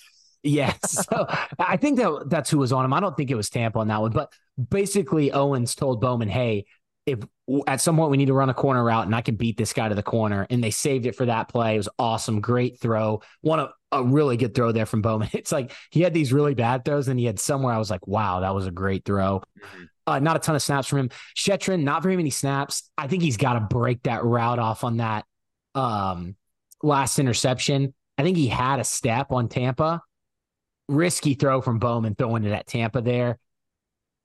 It's fourth down. I, Shettron's got to make it. I think it was a little lazy, I thought, from Chetron, but I don't really have a ton on him. He had a good block on the Bowman touchdown. And then lastly, Presley, I, I just think he might be too small of a guy to find in that kind of packed zone coverage. So you have got to find ways to get him the ball if that's yeah. the case. If you see in the first half that Bowman's not able to see him because of the pressure and because Presley's a shorter guy and because Iowa State's kind of drop eight in the middle of the field, then then figure out other ways to get him the ball. Well, that's that's kind of the thing. Like you know, there's there's bubble screens, there's jet sweeps, there's you know some of those attack screens, tunnels. What I mean, there's there's ways to do it. Um, I, I think that he's just not been fully realized yet. Like I, I think we've seen some experimenting in the backfield with him, but there doesn't appear to be a concerted effort to get him the ball. And I think that's what's most concerning to me is like eh, you would think that there would be right? With with a guy of that with that open field talent and i just i i have not seen it yet this season. Yeah even if it's giving him carries you got to get him the ball early get him some confidence and then maybe he's able to get open a little bit more. But overall i thought the receivers still need to do a little bit better job getting open but i, I think they were kind of at a disadvantage with some of these route concepts some of bowman maybe wanting to throw it away rather than force it and Iowa State's defensive backs being some of the best in the Big 12. So, kind of all that to say. The only note that I had, Cade, on tight ends and fullbacks, because we mentioned Cassidy didn't play many snaps. Stewart, not great blocking from him in his limited snaps. So that's my guy right there. I'm going to give him a pass this game. I wanted to just say Josiah Johnson, blocking wise, best game of the season. And yep. The intensity that he's putting into blocks since the Arizona, since that bad first UCA game where he got kind of pushed around has been awesome. And I think that's why he's getting so many snaps because he's blocking probably just as good as a Cassidy would out there. Yeah, yeah, a hundred percent. And I think what's cool about that is we talked about Josiah Johnson and the way he struggled, right? And the the need for him. Like if he's gonna get on the field and be a, you know, somewhat of a um not he's not a gadget because he's a tight end, but it's something that you don't really have. Like you're not going to throw Cassidy out there as a receiving threat the way you could with Johnson. So if Johnson wants to play, he's got to block better.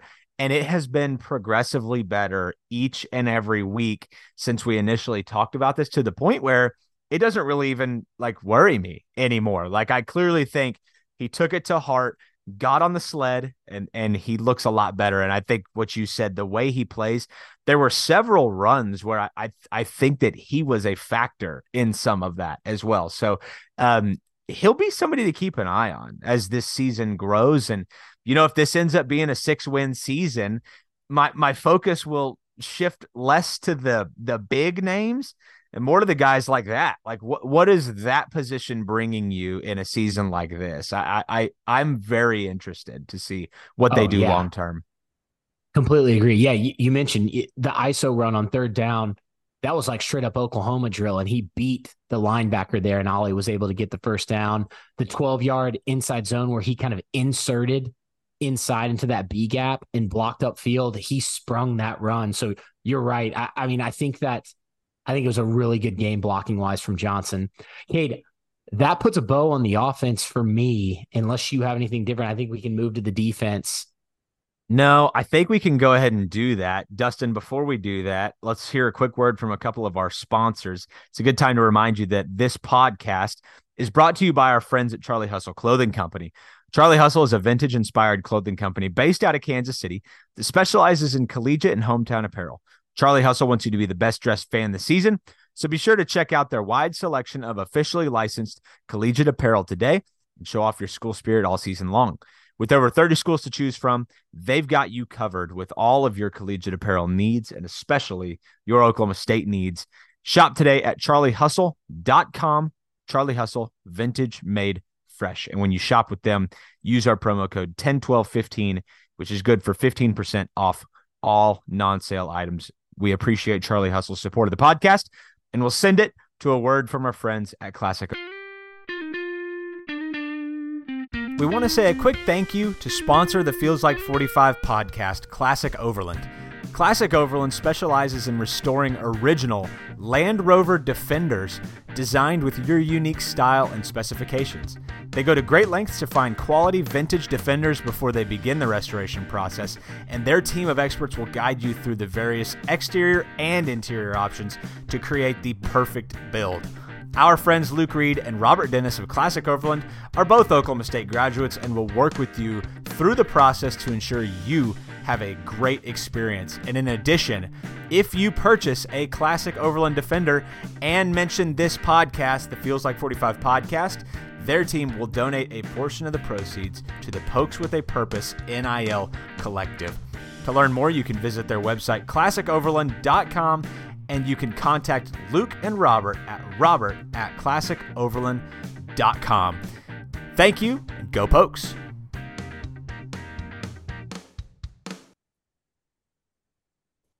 All right, Dustin, let's get into the defense. I've been excited to talk with you about this because I, I, think it it was much more like almost like a role reversal. We were so confused through the first three games by the offense. What in the world are they doing with three quarterbacks?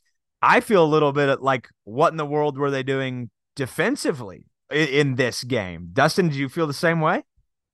Yeah, Cade. You know, I was talking to our guy Adam Lunt, and he actually pointed this out to me before I had a chance to rewatch the defense. So shout out to Adam for basically making my brain think one thing. And, you know, I, I do my best to try to prove Adam wrong whenever I can, but it doesn't normally work. And he was he was right on this.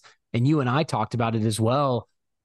Oklahoma State went into this game defensive schematically, scheme wise, against a team that hasn't been able to run the ball very well, who's had guys like Eli Sanders banged up, Cartevious Norton got banged up after like five snaps in this game. They lost Jirehl Block, Brock going into the season. They lost their starting left tackle. They lost their starting tight end. They have not been able to run the ball. And Oklahoma State went in to what it looked like to me on film and kind of talking to Lunt and you, you guys feel similar, trying to take away the run, adding an extra guy in the box, whether that be the weak side linebacker, the Sam linebacker, playing them up in kind of what looked like a four man front from the Jim Knowles era, or bringing Kendall Daniels into the box, creeping Cam Epps as the field safety down, creeping Trey Rucker down as the boundary safety into the box pre snap. And what ended up happening is they dominated against the run 2.2 yards per carry. That's including the kneel if you take away their two big runs, which you know we talked about taking away Ollie's run, they ran for like 1.6 yards per carry on 30 attempts, taking out those two big runs. But in turn, what that did is it gave man coverage and sometimes even man free with no safety over the top with some really young defensive backs out there like a DJ McKinney, a, who I thought still played pretty well, a Cam Epps, a Trey Rucker who hasn't been playing a ton, a Kendall Daniels who's in a new spot in the defensive backfield, not to mention the slipping that was going on.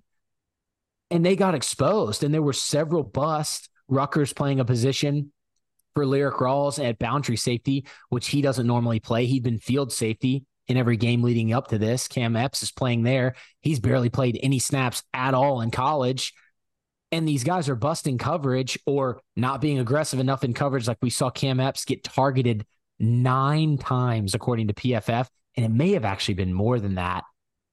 And and I just didn't understand when you're going against the guy who Rocco Becht, you and I, I thought he played really well in this game. He got I the ball too. away sometimes when he was getting tackled and completed it. But this is a guy who I've seen on film not look very good. And if you sit back in zone and are able to hold them to, you know, like you mentioned to me off air, maybe three, 3.2 yards per carry, but make them try to dink and dunk and not have any bust deep. I think Rocco Becht has a one or two in the interception column and you win this football game. Yeah, I just, I don't, it doesn't make a whole lot of sense. Like Iowa State already has, like, the last season, they were terrible running the football. This season, they've been terrible running the football and your plan was to make sure they stay terrible running the football, which they might have just taken care of on their own. And you could have retained an extra body to dedicate to a guy that you didn't necessarily expect that you had to. Like props to Rocco Becht for for playing really like an impressive game. There were a few throws oh, yeah, that were like about that. Wow throws. Like he's yeah. go, he's going to end up being pretty good. I think. I, I, don't think he's as uh, dynamic as a Brock Purdy, but I think he may be like I, I think he may end up being a player like that in the next four years. But you basically gave him an out when the running game was likely going to struggle anyway. So like is is the difference between what was it, Dustin? What'd you say 1.8 yards per carry? Is the difference between 1.8 yards per carry and and three that different in the grand scheme of things? If you dedicate another body to the pass, is it really that different? I, I don't think so. No, I agree with you. And and it it shows in the number of explosive plays. They had eight passing plays go for 15 or more yards, and only two rushes go for more than nine yards. And they rushed the ball, not counting the kneels, 32 times.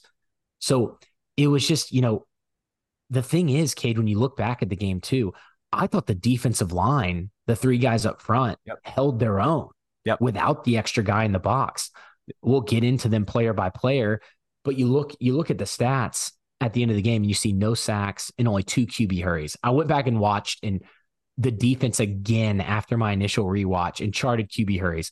I had four QB hurries and I had five other times where Rocco Becht was either hit as he was throwing it and completed the pass or hit so quick after that they didn't call roughing the passer. So that could have been another five QB hurries. One of the times Collin Oliver is literally holding on to him and he somehow gets the ball, like tackling him, and he somehow gets the ball out and throws it. And I'm not even counting the Collin Oliver almost targeting in that five. So that's, I mean, that's a possible like nine QB hurries right there. So that zero sacks and two QB hurries that you see on the internet is probably one of the most misleading stats of any Oklahoma State game this year. I thought they got pressure on Becht. They blitzed actually quite a bit too compared to what we've seen from them this year. It was just the fact that they had man coverage and busts and yeah. Becht was able to take advantage of it with the what I said like eight, 15 plus passing plays. And Cade, this is two games now where the slot receiver has gone off in Jaylin Noel in this game and Caullin Lacy last game. The past two games, the guy who has led in snaps at the slot position for each team has caught 13 passes for 250 yards in a two game span.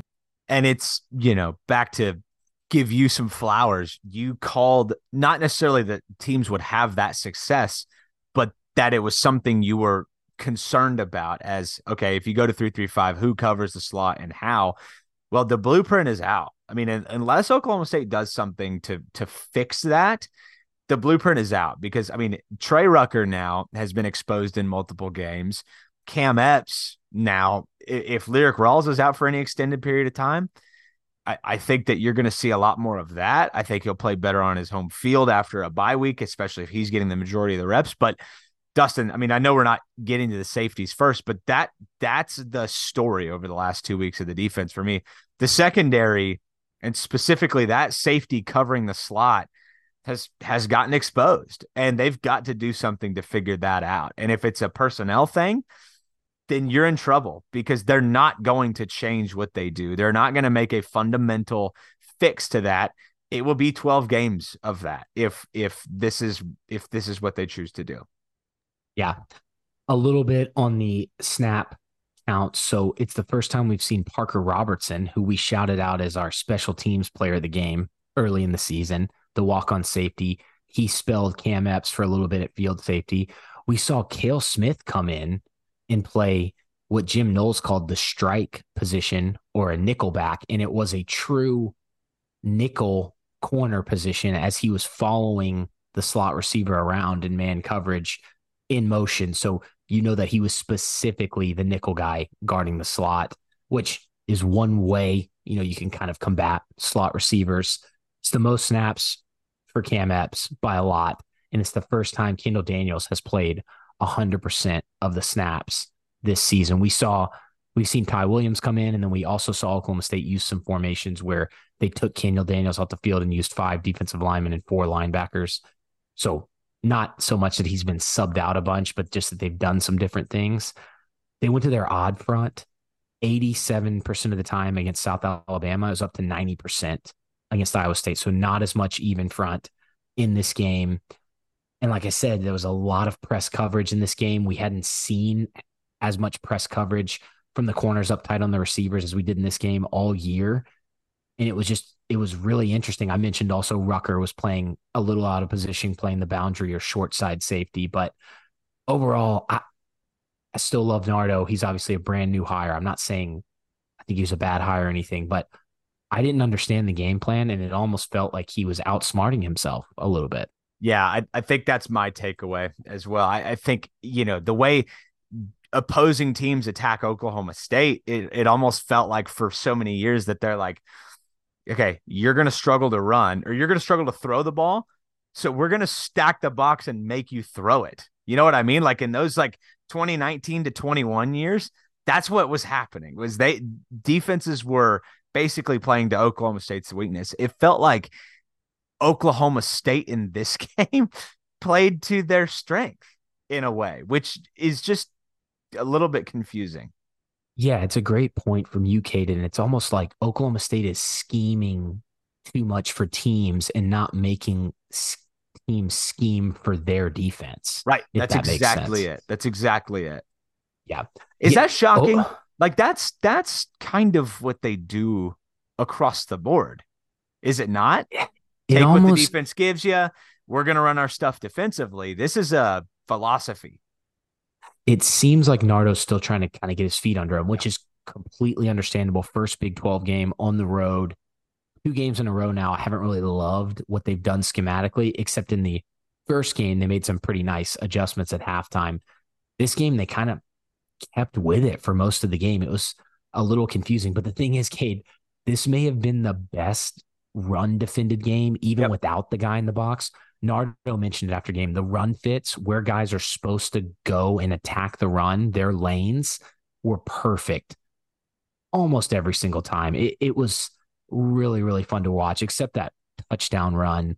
Xavier Ross got sealed off and there was a bad angle from a couple of the guys. But other than that, not many miscues on the day. Just speaking of the defensive line, I thought Goodlow showed why he was a huge get out of the transfer portal in this game. I know there was a first and 10. I think it was like the seventh play for Iowa State. He sets the edge, funnels the run back inside. Clay, Collin Clay took out two guys on that play. And then Martin is just easily able to make the play because nobody can block the linebacker there. I just, Goodlow's motor never stops. Thought he got sealed once late in the second quarter. But other than that, I thought he was pretty dominant. He had a huge tackle on third down where he dominated Bonifas, their center, who I thought, you know, Cade, he was a guy I said to watch for, possibly struggling. He struggled pretty much all day against Oklahoma State. Yep. And I, I don't think Iowa State's offensive line is very good. And I think Oklahoma State's defensive line dominated them for most of the day, which is why I'm so confused on the game plan. But I thought Goodlow was great. Yeah, he he did pop. I thought this was his best game as a Cowboy so far. And several of the plays that I noticed him on were going at the center and going straight at Bonifas and almost like it was it's not like you can pancake an offensive lineman, but it's all it's a little bit like that. So I, I thought he was great. Totally agree with you. Walterscheid getting his highest percentage of snaps of the season, 54%. I thought he was awesome too. Yep. And again, I think this Iowa State offensive line is not very good, but Walterscheid had a solid game. He had a nice play on third down. It was right before that fourth down touchdown, but he shrugged off the tight end and made the tackle himself. So it was really good. Latu, Latu was almost unblockable by this Iowa State offensive line. How many times did he swim move by a oh, guy oh, yeah. and it seemed like he was like moving through a piece of paper? And then like there were several times where Rocco Becht got the ball out quickly, but Latu was, you know, getting to the point where he was going to be unblocked. Like he he had made that move. I I got it multiple times where he's kind of standing up right in front of Rocco Becht and he just hasn't gotten there yet. But I thought he had a good game as well. Yeah, his he, talk about motor never stopping. He's always fighting. I think he had he had one hit on Becht where it wasn't roughing the passer, but he actually was able to hit him as he was throwing, and it didn't look like it felt very good. The offsides on that third and 10, mm. and then Iowa State completes it.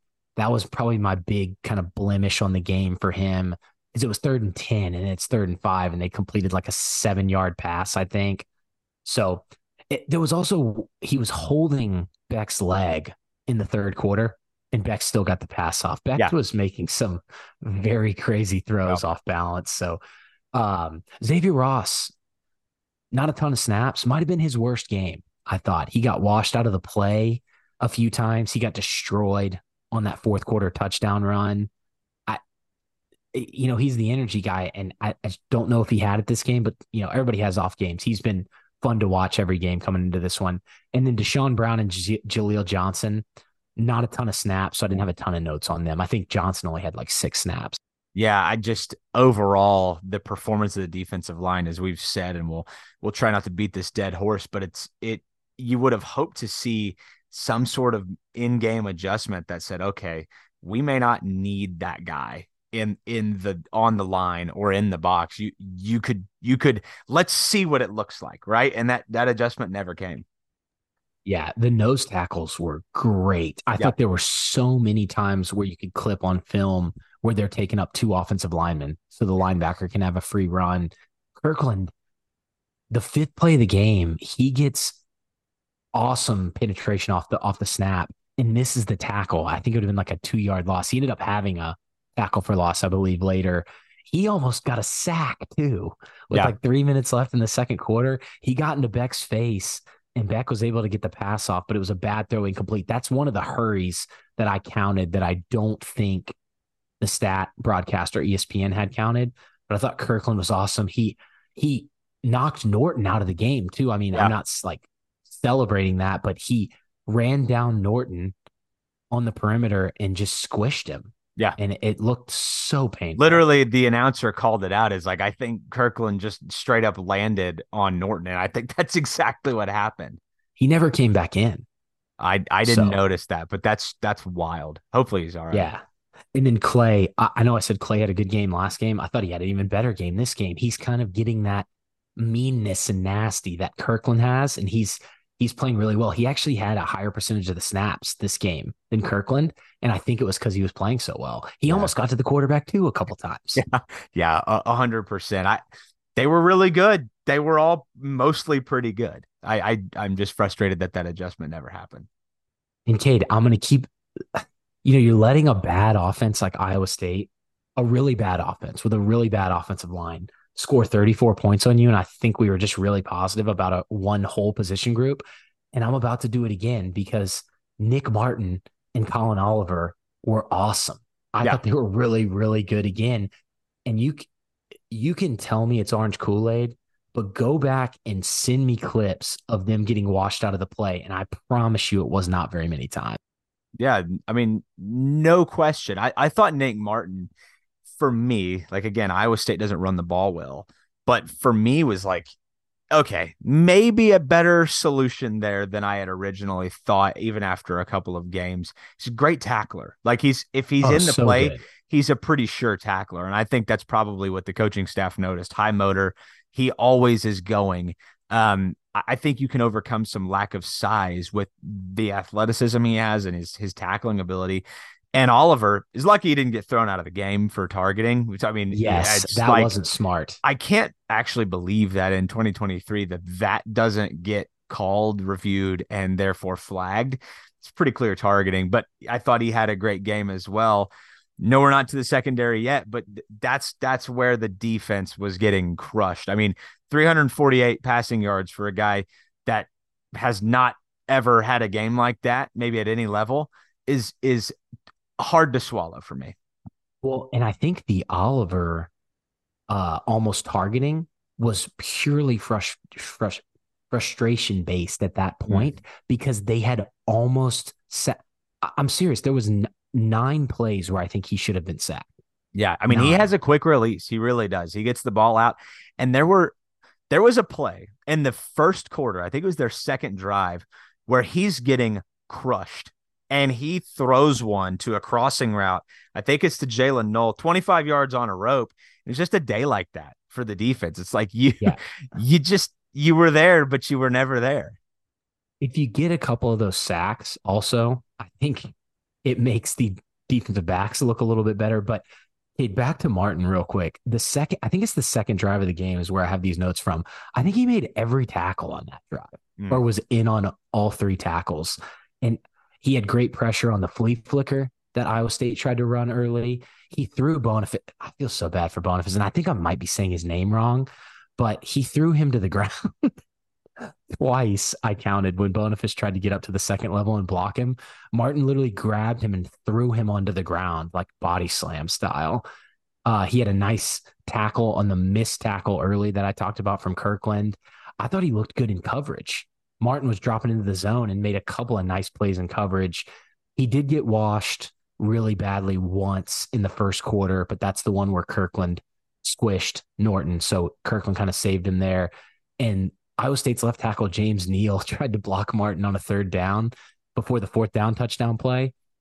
And he just shrugged it off and made the play. It, it was like he was unblockable in this game. And I think you also have to mention that Iowa State's offensive line is bad, and I'm going to continue to mention it. I think I've done it like three times. yeah, hundred percent, hundred percent. Uh, Collin Oliver, I, he had one mishap in coverage, but I thought he looked pretty good there too. Man, he he looks like he's been playing line. But after these past two and a half games, yeah. probably like halfway through the Arizona State game, it looks like he's been playing linebacker since he was five years old. Yeah, I mean, when he can get downhill, I mean, he's a freak from that second level, and his his ability to cover is much better. I was worried after the first what did you say, two and a half games? So I was worried after the first game and a half that he was going to be lost as a linebacker. And as we started to see some of the scheme open up, that's not the case. I, I think he's very clearly a focal point in this.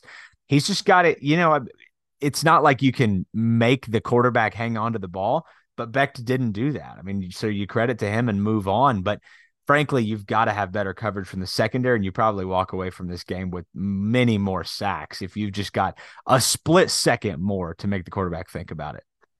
And if if Oklahoma State went to their even front and had him as a true Leo edge rusher, Iowa State was giving extra help to that side. They were yep. not going to let Collin Oliver beat them. So I would love to see it more. But in this game, Iowa State was scheming against that. They were sending a tight end over there, sending a running back at him along with the tackle. So that was pretty interesting to see. The other linebackers didn't play a ton. Roberson, I thought he played the RPO well once because he had to come in when Benson got knocked out, but Benson came back in. I thought, you know, he had a nice tackle in the third quarter. Wright came out there. I loved having him back. He's awesome for depth. He had a great tackle. Then he got washed completely out of the play. Then he had a great tackle, and that was all I really saw from him, limited snaps. So, and then finally, Cade, I think Xavier Benson actually made a couple plays in this game. Yeah. So he did. I knew you were going to get there, but he did. I got to give him his credit. There was one, I think I have it down as 1341 in the second quarter. He sets the edge, funnels the running back right back into Martin. Perfect run fit from Benson. He had a tackle. I think it still gained four yards. It was late or in the middle of the first quarter, late middle of the first quarter. He tackles for like a four yard gain, but I think if Benson doesn't dive and make this tackle, it's probably more like an eight, nine yard gain. And that made it third and four. And I think Oklahoma State got the ball back after that third and four. So he did make a few plays. I'd still like to see him make more. He's still not always around the ball at the end of the play, and I don't know what he's doing, but I definitely think it was better than some of the games we've seen from him. I, I, hope I didn't put that in your head because I mean it's like if once you see it, you can't unsee it. It's it's I didn't notice it as much in this game, but I thought he played better. It's a little bit like you know Pop Warner, where you know the kid that doesn't want to. And I'm not saying this about Xavier Benson. He's played football at a high level for a long time, but it's kind of like the kid that doesn't want contact that runs up on the pile at the very end of the play. Like it's a little bit of that feeling. It's not fair to him. He plays that weak side. That's that's his job is to contain. This was his best game, I thought, of the season. I agree, Cade. I I think we can move to the defensive backs. Do we have to? Cade, before we get to the negatives, because I think we're about to get pretty negative, and it'll be fair because Cam Epps, again, it's his first game to ever oh, really play. Korie Black played 97% of the snaps. And myself, I may have missed one. I'm not saying I'm always right, but I didn't have a single target towards him, and neither does PFF. Wow. A single one. They don't throw at this guy anymore. You'd, He's you'd become like to see the cover guy. You'd like to see. Well, I, I won't get to the negative. Korie Black having his best season of his career. I mean, it, this is set multiple games now in a row where that's that's been they part of the case. Him. Yeah, and that's the yeah. mark of a good corner. And it also could be because the slot's always open. But Korie Black, Korie Black. It's kind of where I was awesome. going to go, but I wanted to give Korie Black some credit first because if that's the case, I mean Iowa State they're going into a three three man four man. I mean, you, you only got to cover three guys if that's the case. You got one side of the field taken care of, basically if you just had anything covering that slot, I, I want to know what this defense would look like right now. I mean, Jaden Higgins has been good for Iowa State this year on the outside. Dimitri Stanley, these guys had a total of two catches for 15 yards. It was all tight ends, slot receivers, and running backs. And Daniel Jackson, who lined up in the slot multiple times, had six catches for 90 to go along with Noel. Cade, my only take on Cam Smith, not a ton from him, I have no idea. I watched this play like 300 times. What happened on the deep pass to Noel in the first quarter? He's lined up over him. And then at the snap, there's two receivers to that to his side. At the snap, he takes the more inside receiver and has his back to Noel, who's running a go.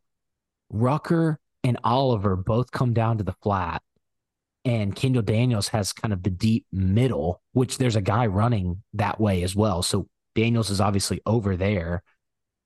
I, it's almost like Cam Smith didn't see Noel. Do you know the play I'm talking about when he just kind of sneaks behind him and they gained like 30 yards? Yeah, I, I do. It it was not good. not good I at have all. no idea what was supposed to happen because even if Rucker would did something wrong there, is he really supposed to have the go from the outside guy all the way from the middle safety position there? I wouldn't I would not think so. No. I think that's on Cam Smith. Or, or everyone was just confused, which happened multiple times Yeah. where multiple guys the, the bust on Rucker, he thought, from my understanding, he thought it was zone and they Well, were in man. Even if it's zone, that's your guy. Yeah, no, I, I I'm just saying like I know, I totally get on it. the Cam Smith one, I don't, I truly don't know what happened on that play. Yeah. So I'm going to say it's on Cam Smith, but I really, really don't know. Let's stay negative and let's just go ahead and talk about Cam Epps. So he played quarter cornerback until this spring. So he has a spring, a summer, a fall. Well, summer you can't even play with the ball, work with the ball. So he's got a spring and a fall, and then he had what I think the most like 10, 12 snaps Yeah. coming into this game. Yeah. And he played almost every single snap at safety. He played 66 snaps, which was 92% of the snaps. And he got absolutely exposed in the passing game. The glance RPO, he's nowhere near the slot receiver that scored the touchdown. And I, I saw in Pokes Report, they wrote an article, and not bashing Pokes Report, that they do a great job. They said, you know, that one was because Cam Epps slipped. He he was but he was 15 yards away from was- the play. Yeah, and and Kendall Daniels, they South Alabama scored on the exact same RPO play, but Kendall Daniels was even closer and didn't catch him. So Cam Epps has to drive harder on that. The linebackers have to do a better job of getting their hands up right there. I think it was Benson on that play. He he tried to, but he wasn't really in the throwing lane. He's got to be more aware, but that's all on Epps. There was a throw a crosser when they're in man coverage. The safeties didn't really help him out here, but Epps just gets absolutely torched on the crosser, just kind of lets the receiver get inside of him. Bad leverage on that play. Big catch there. Multiple RPO throws where he's just not breaking down on the ball fast enough. We saw the same thing happen in the South Alabama game to Trey Rucker in that field safety spot. We also saw Arizona State drop one that was going to be a walk-in touchdown. Yeah, and Cam Epps, he had a couple plays I think where, where he was in a good spot, so it wasn't all bad. Made a couple tackles, but he took some bad angles on run plays. I just think he's obviously a work in progress. Lyrik Rawls, I've heard, didn't make the trip. It's a lower body injury, but it's not serious. I'm hoping he's back for the K State game. It sounds like he will be, but it makes me worried with this news of the Trey Rucker DUI, which we haven't even really talked about a little bit of a weird situation, so I don't want to talk too much about it because he was still at practice. It says suspicion of DUI, so I don't really know what's going on there. Yeah. But let's say Rucker's out. It's whoever you put out there at safety is probably going to be a work in progress, whether it's Ray Gay, Nick Session, Lardarius Webb, or Cam Epps. And I love Cam Epps. He looked awesome at the practice I was at. He's like six three. He's a monster.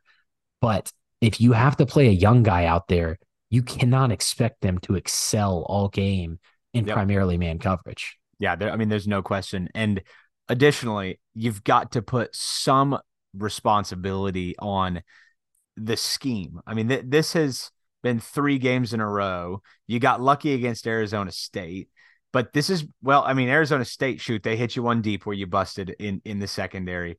Three games in a row where you've had a bust where somebody's ran right past you, and not just or and you have given up that glance RPO to the house un, untouched and really nobody near the play. Like this is this is a bit of a formula that that teams are following. If you think K State's not going to do the exact same thing, they are talented in the exact same skill positions that everybody else is. So I I I have a lot of concern about that. Yeah, I, I agree. And, you know, DJ McKinney had the whiff in press coverage where he gets blown. blown DJ by. McKinney also had a pick six if he just looks up. There was a play, uh, second and eight, like nine minutes left in the third quarter, where he's playing the coverage great, but he never sees the ball. And if he did, I mean, it was basically in his lap. And he kind of looked down and saw the ball on the ground and was like, oh, was that to me? It's like th- that's the youth in the secondary that they've got right now. Rucker didn't, aside from the busted coverage, I don't think he looked as bad as he has in some games at that boundary safety spot. But Cade, that just goes to show you that the field safety spot is difficult. We've seen Rucker get exposed there. We've seen Cam Epps in this past game get exposed there. I thought Rucker from the boundary side had a, some pretty good run fits. He did get destroyed on that touchdown run late in the game, but he had some pretty good run fits. He had the bust. I, I didn't think he was very good. He hasn't been great, but you kind of see even he's not very experienced. If you got to bring some of these young guys in, you're going to have some of the growing pains that Epps went through. Uh, I, Kendall Daniels was so much more aggressive and quick to react in this game than he has been all season. And that gave me hope. He still was out of position a few times in pass coverage. But again, like you said, you got to kind of blame some of that on the scheme. I thought the way that he drove on one of those RPO routes late in the game, too, on a third and six, yep. holding it to a fourth down was great. The guy went down to a knee, but Daniels was still right there. He wouldn't have gained six yards on that play. He would have gained the two he gained with the knee. I thought I thought Kendall Daniels great improvement from last game where I thought he had a pretty poor game, but he was reading, reacting well, fitting the run probably better than any safety I've seen in a while. So that was awesome. And then, like I mentioned, Kale Smith got out there for a few snaps. I, would be fine having him play that strike nickel corner though, if, if we need that against slot receivers. So tough game from the defensive backfield. I guess the one bright spot of guys who actually got targeted because Korie Black's just not doesn't even have to do anything. I mean, he is doing stuff, but you know what I mean. You know, Daniels 100%. I thought played well. So I did too. I I you know I it's not a simple game, but I think it is when it's this is simple when the same thing keeps popping up over and over and over again. It makes it easy to break down on our end. I, I just you know I, I hope that you don't look up in this season as you know somewhat ruined by you know the quarterback mishap in the beginning of the year and a inexperienced secondary. If it's me, I'm I'm pretty aggressive looking at the portal, not just in the offseason, but right now. I mean, you you have to be thinking long term. If if Nardo's your guy, and this isn't a one year Sean Gleason type of experiment, you you don't have the guys. I don't think right now for that position. And I I don't I don't think it's like long term you don't have the guys but you, you don't have enough to go off of right now. Like I think even Trey Rucker, there was an assumption that he would be ready to go. He hadn't played a whole lot. I mean, he hadn't yeah, played a whole I lot thought for that. Oklahoma State. I, I did too. I mean, I, I, it was our shared assumption, but I I I haven't seen it. So and um, he hasn't been very good. No, no, just point blank has not. But yeah, Cade, I think that kind of wraps it up. A couple just quick notes on special teams. Free West Paul, I get that you don't want Jaylin Noel returning punts, but you got to have him punt when you're on your own 16 yard line. I know he shanked one this season, but he's also kicked one like 90 yards in the air. So I, I, I love Hudson Kaak. He's he's a great punter. I think he's had some really good punts, but I think in situations like that, you got to have Paul kick. Alex Hale has been amazing. The 53 yard field goal basically kind of ignited any chance of comeback that Oklahoma State had. I think he's been an in- incredible, especially with Tanner Brown losing Tanner Brown, who was incredible. He's been great. And then Cade, the how scared they were of Jaylin Noel returning the ball was yeah. insane to me. They weren't even kicking, they weren't even letting Ward try to kick it into the end zone. He squibbed one and then he kicked one, not squib, but it was to where the second line had to fair catch it that was astonishing to me. It makes me wonder if they've seen something like is is like Jaylin Noel's a good player, but I mean he's not like I don't think explosive returner when I think Jaylin Noel. So like, is there something happening in practice that we don't get to see that they're like nobody gets to return kicks anymore? Like, just, and if that's the case, great. But I I don't know. I don't know that. It was like case. Devin Hester was back there. something. Here's my here's my last one, and I'll go back to the offense. Jaden Bray with the ball in his hands is really good. Like I know we've talked about his ability to break off a route, his ability to get vertical, but like on these some of these mesh routes, his ability to sit down in the zone, like he's shown some kind of all around ability as that intermediate level receiver. And I, it's not, it is a little bit like the way they use Justin Blackman. Like I just, he's not as physically imposing, but you've, I think you've got to get him the ball more. Yeah, he needs to be more physical in that fact and and in blocking because he missed a couple blocks as well. But I That's agree true. with you. The shiftiness, yeah, he's shifty for a guy Yeah. compared to Bryson. I know we've done this comparison a bunch, but the shiftiness of these guys compared to Bryson Green and Braydon Johnson from last year is absurd. I think you just got to do something to utilize it. So anyway, it'll be really interesting to see how things go uh, in the remainder of the year, Dustin. I think the bye week. Mike Gundy says there's never a bad time for a bye week, and I would agree. After two straight losses, this is a good time for it. Hit the reset button.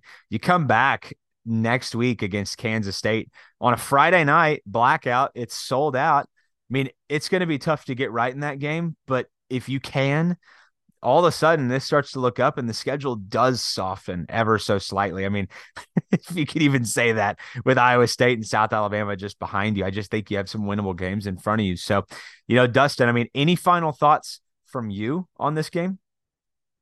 We'll see how that looks with Springfield back and Cooper at left tackle and see if the offensive line can get shored up some. But I, I still think now that you know you get the K State game under your belt and you have some games with one true quarterback out there, I still think this team can win some games. So I don't think the season's lost by any means.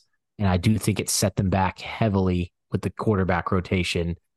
But I, I'm optimistic that they can still win some games, but I was yep. definitely wrong about where they'd be at in yeah. this spot. I, I thought about cashing out my over six and a half when I was in Kansas, but I didn't do it. Sticking to my guns. It's just going to take off a, it's going to take what, a six and two, I mean, four and two finish, I guess, five and three finish, I guess. So, yeah, anyway, I don't know. It's going to be tough. Yeah. Well, before we go, Cade, one quick word from our sponsor, Wild Oak Lighting. Appreciate them sponsoring the podcast.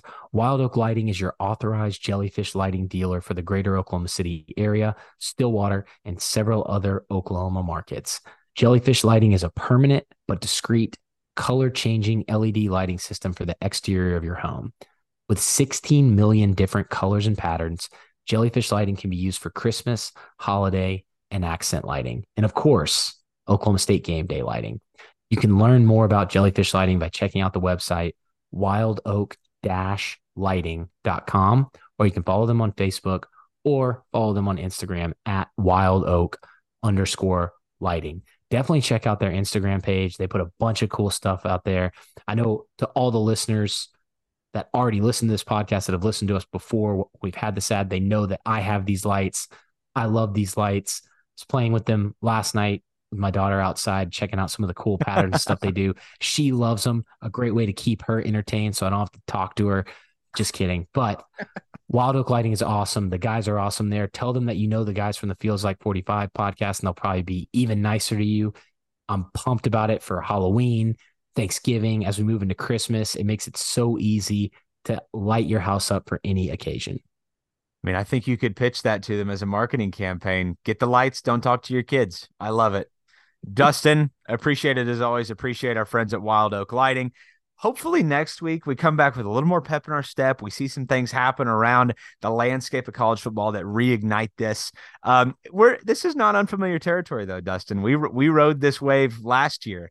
I'm just ready to get back on that 2021 train because I know I miss breaking down big wins with you. It's just been too long. So, Dustin, appreciate you as always. Fantastic breakdown. If you're not already, you could follow him at Destragu. You can follow me at Cade Webb, and you can follow us on Twitter, Instagram, and threads at Feels Like 45 Pod. We will see you guys back here next week. Go Pokes.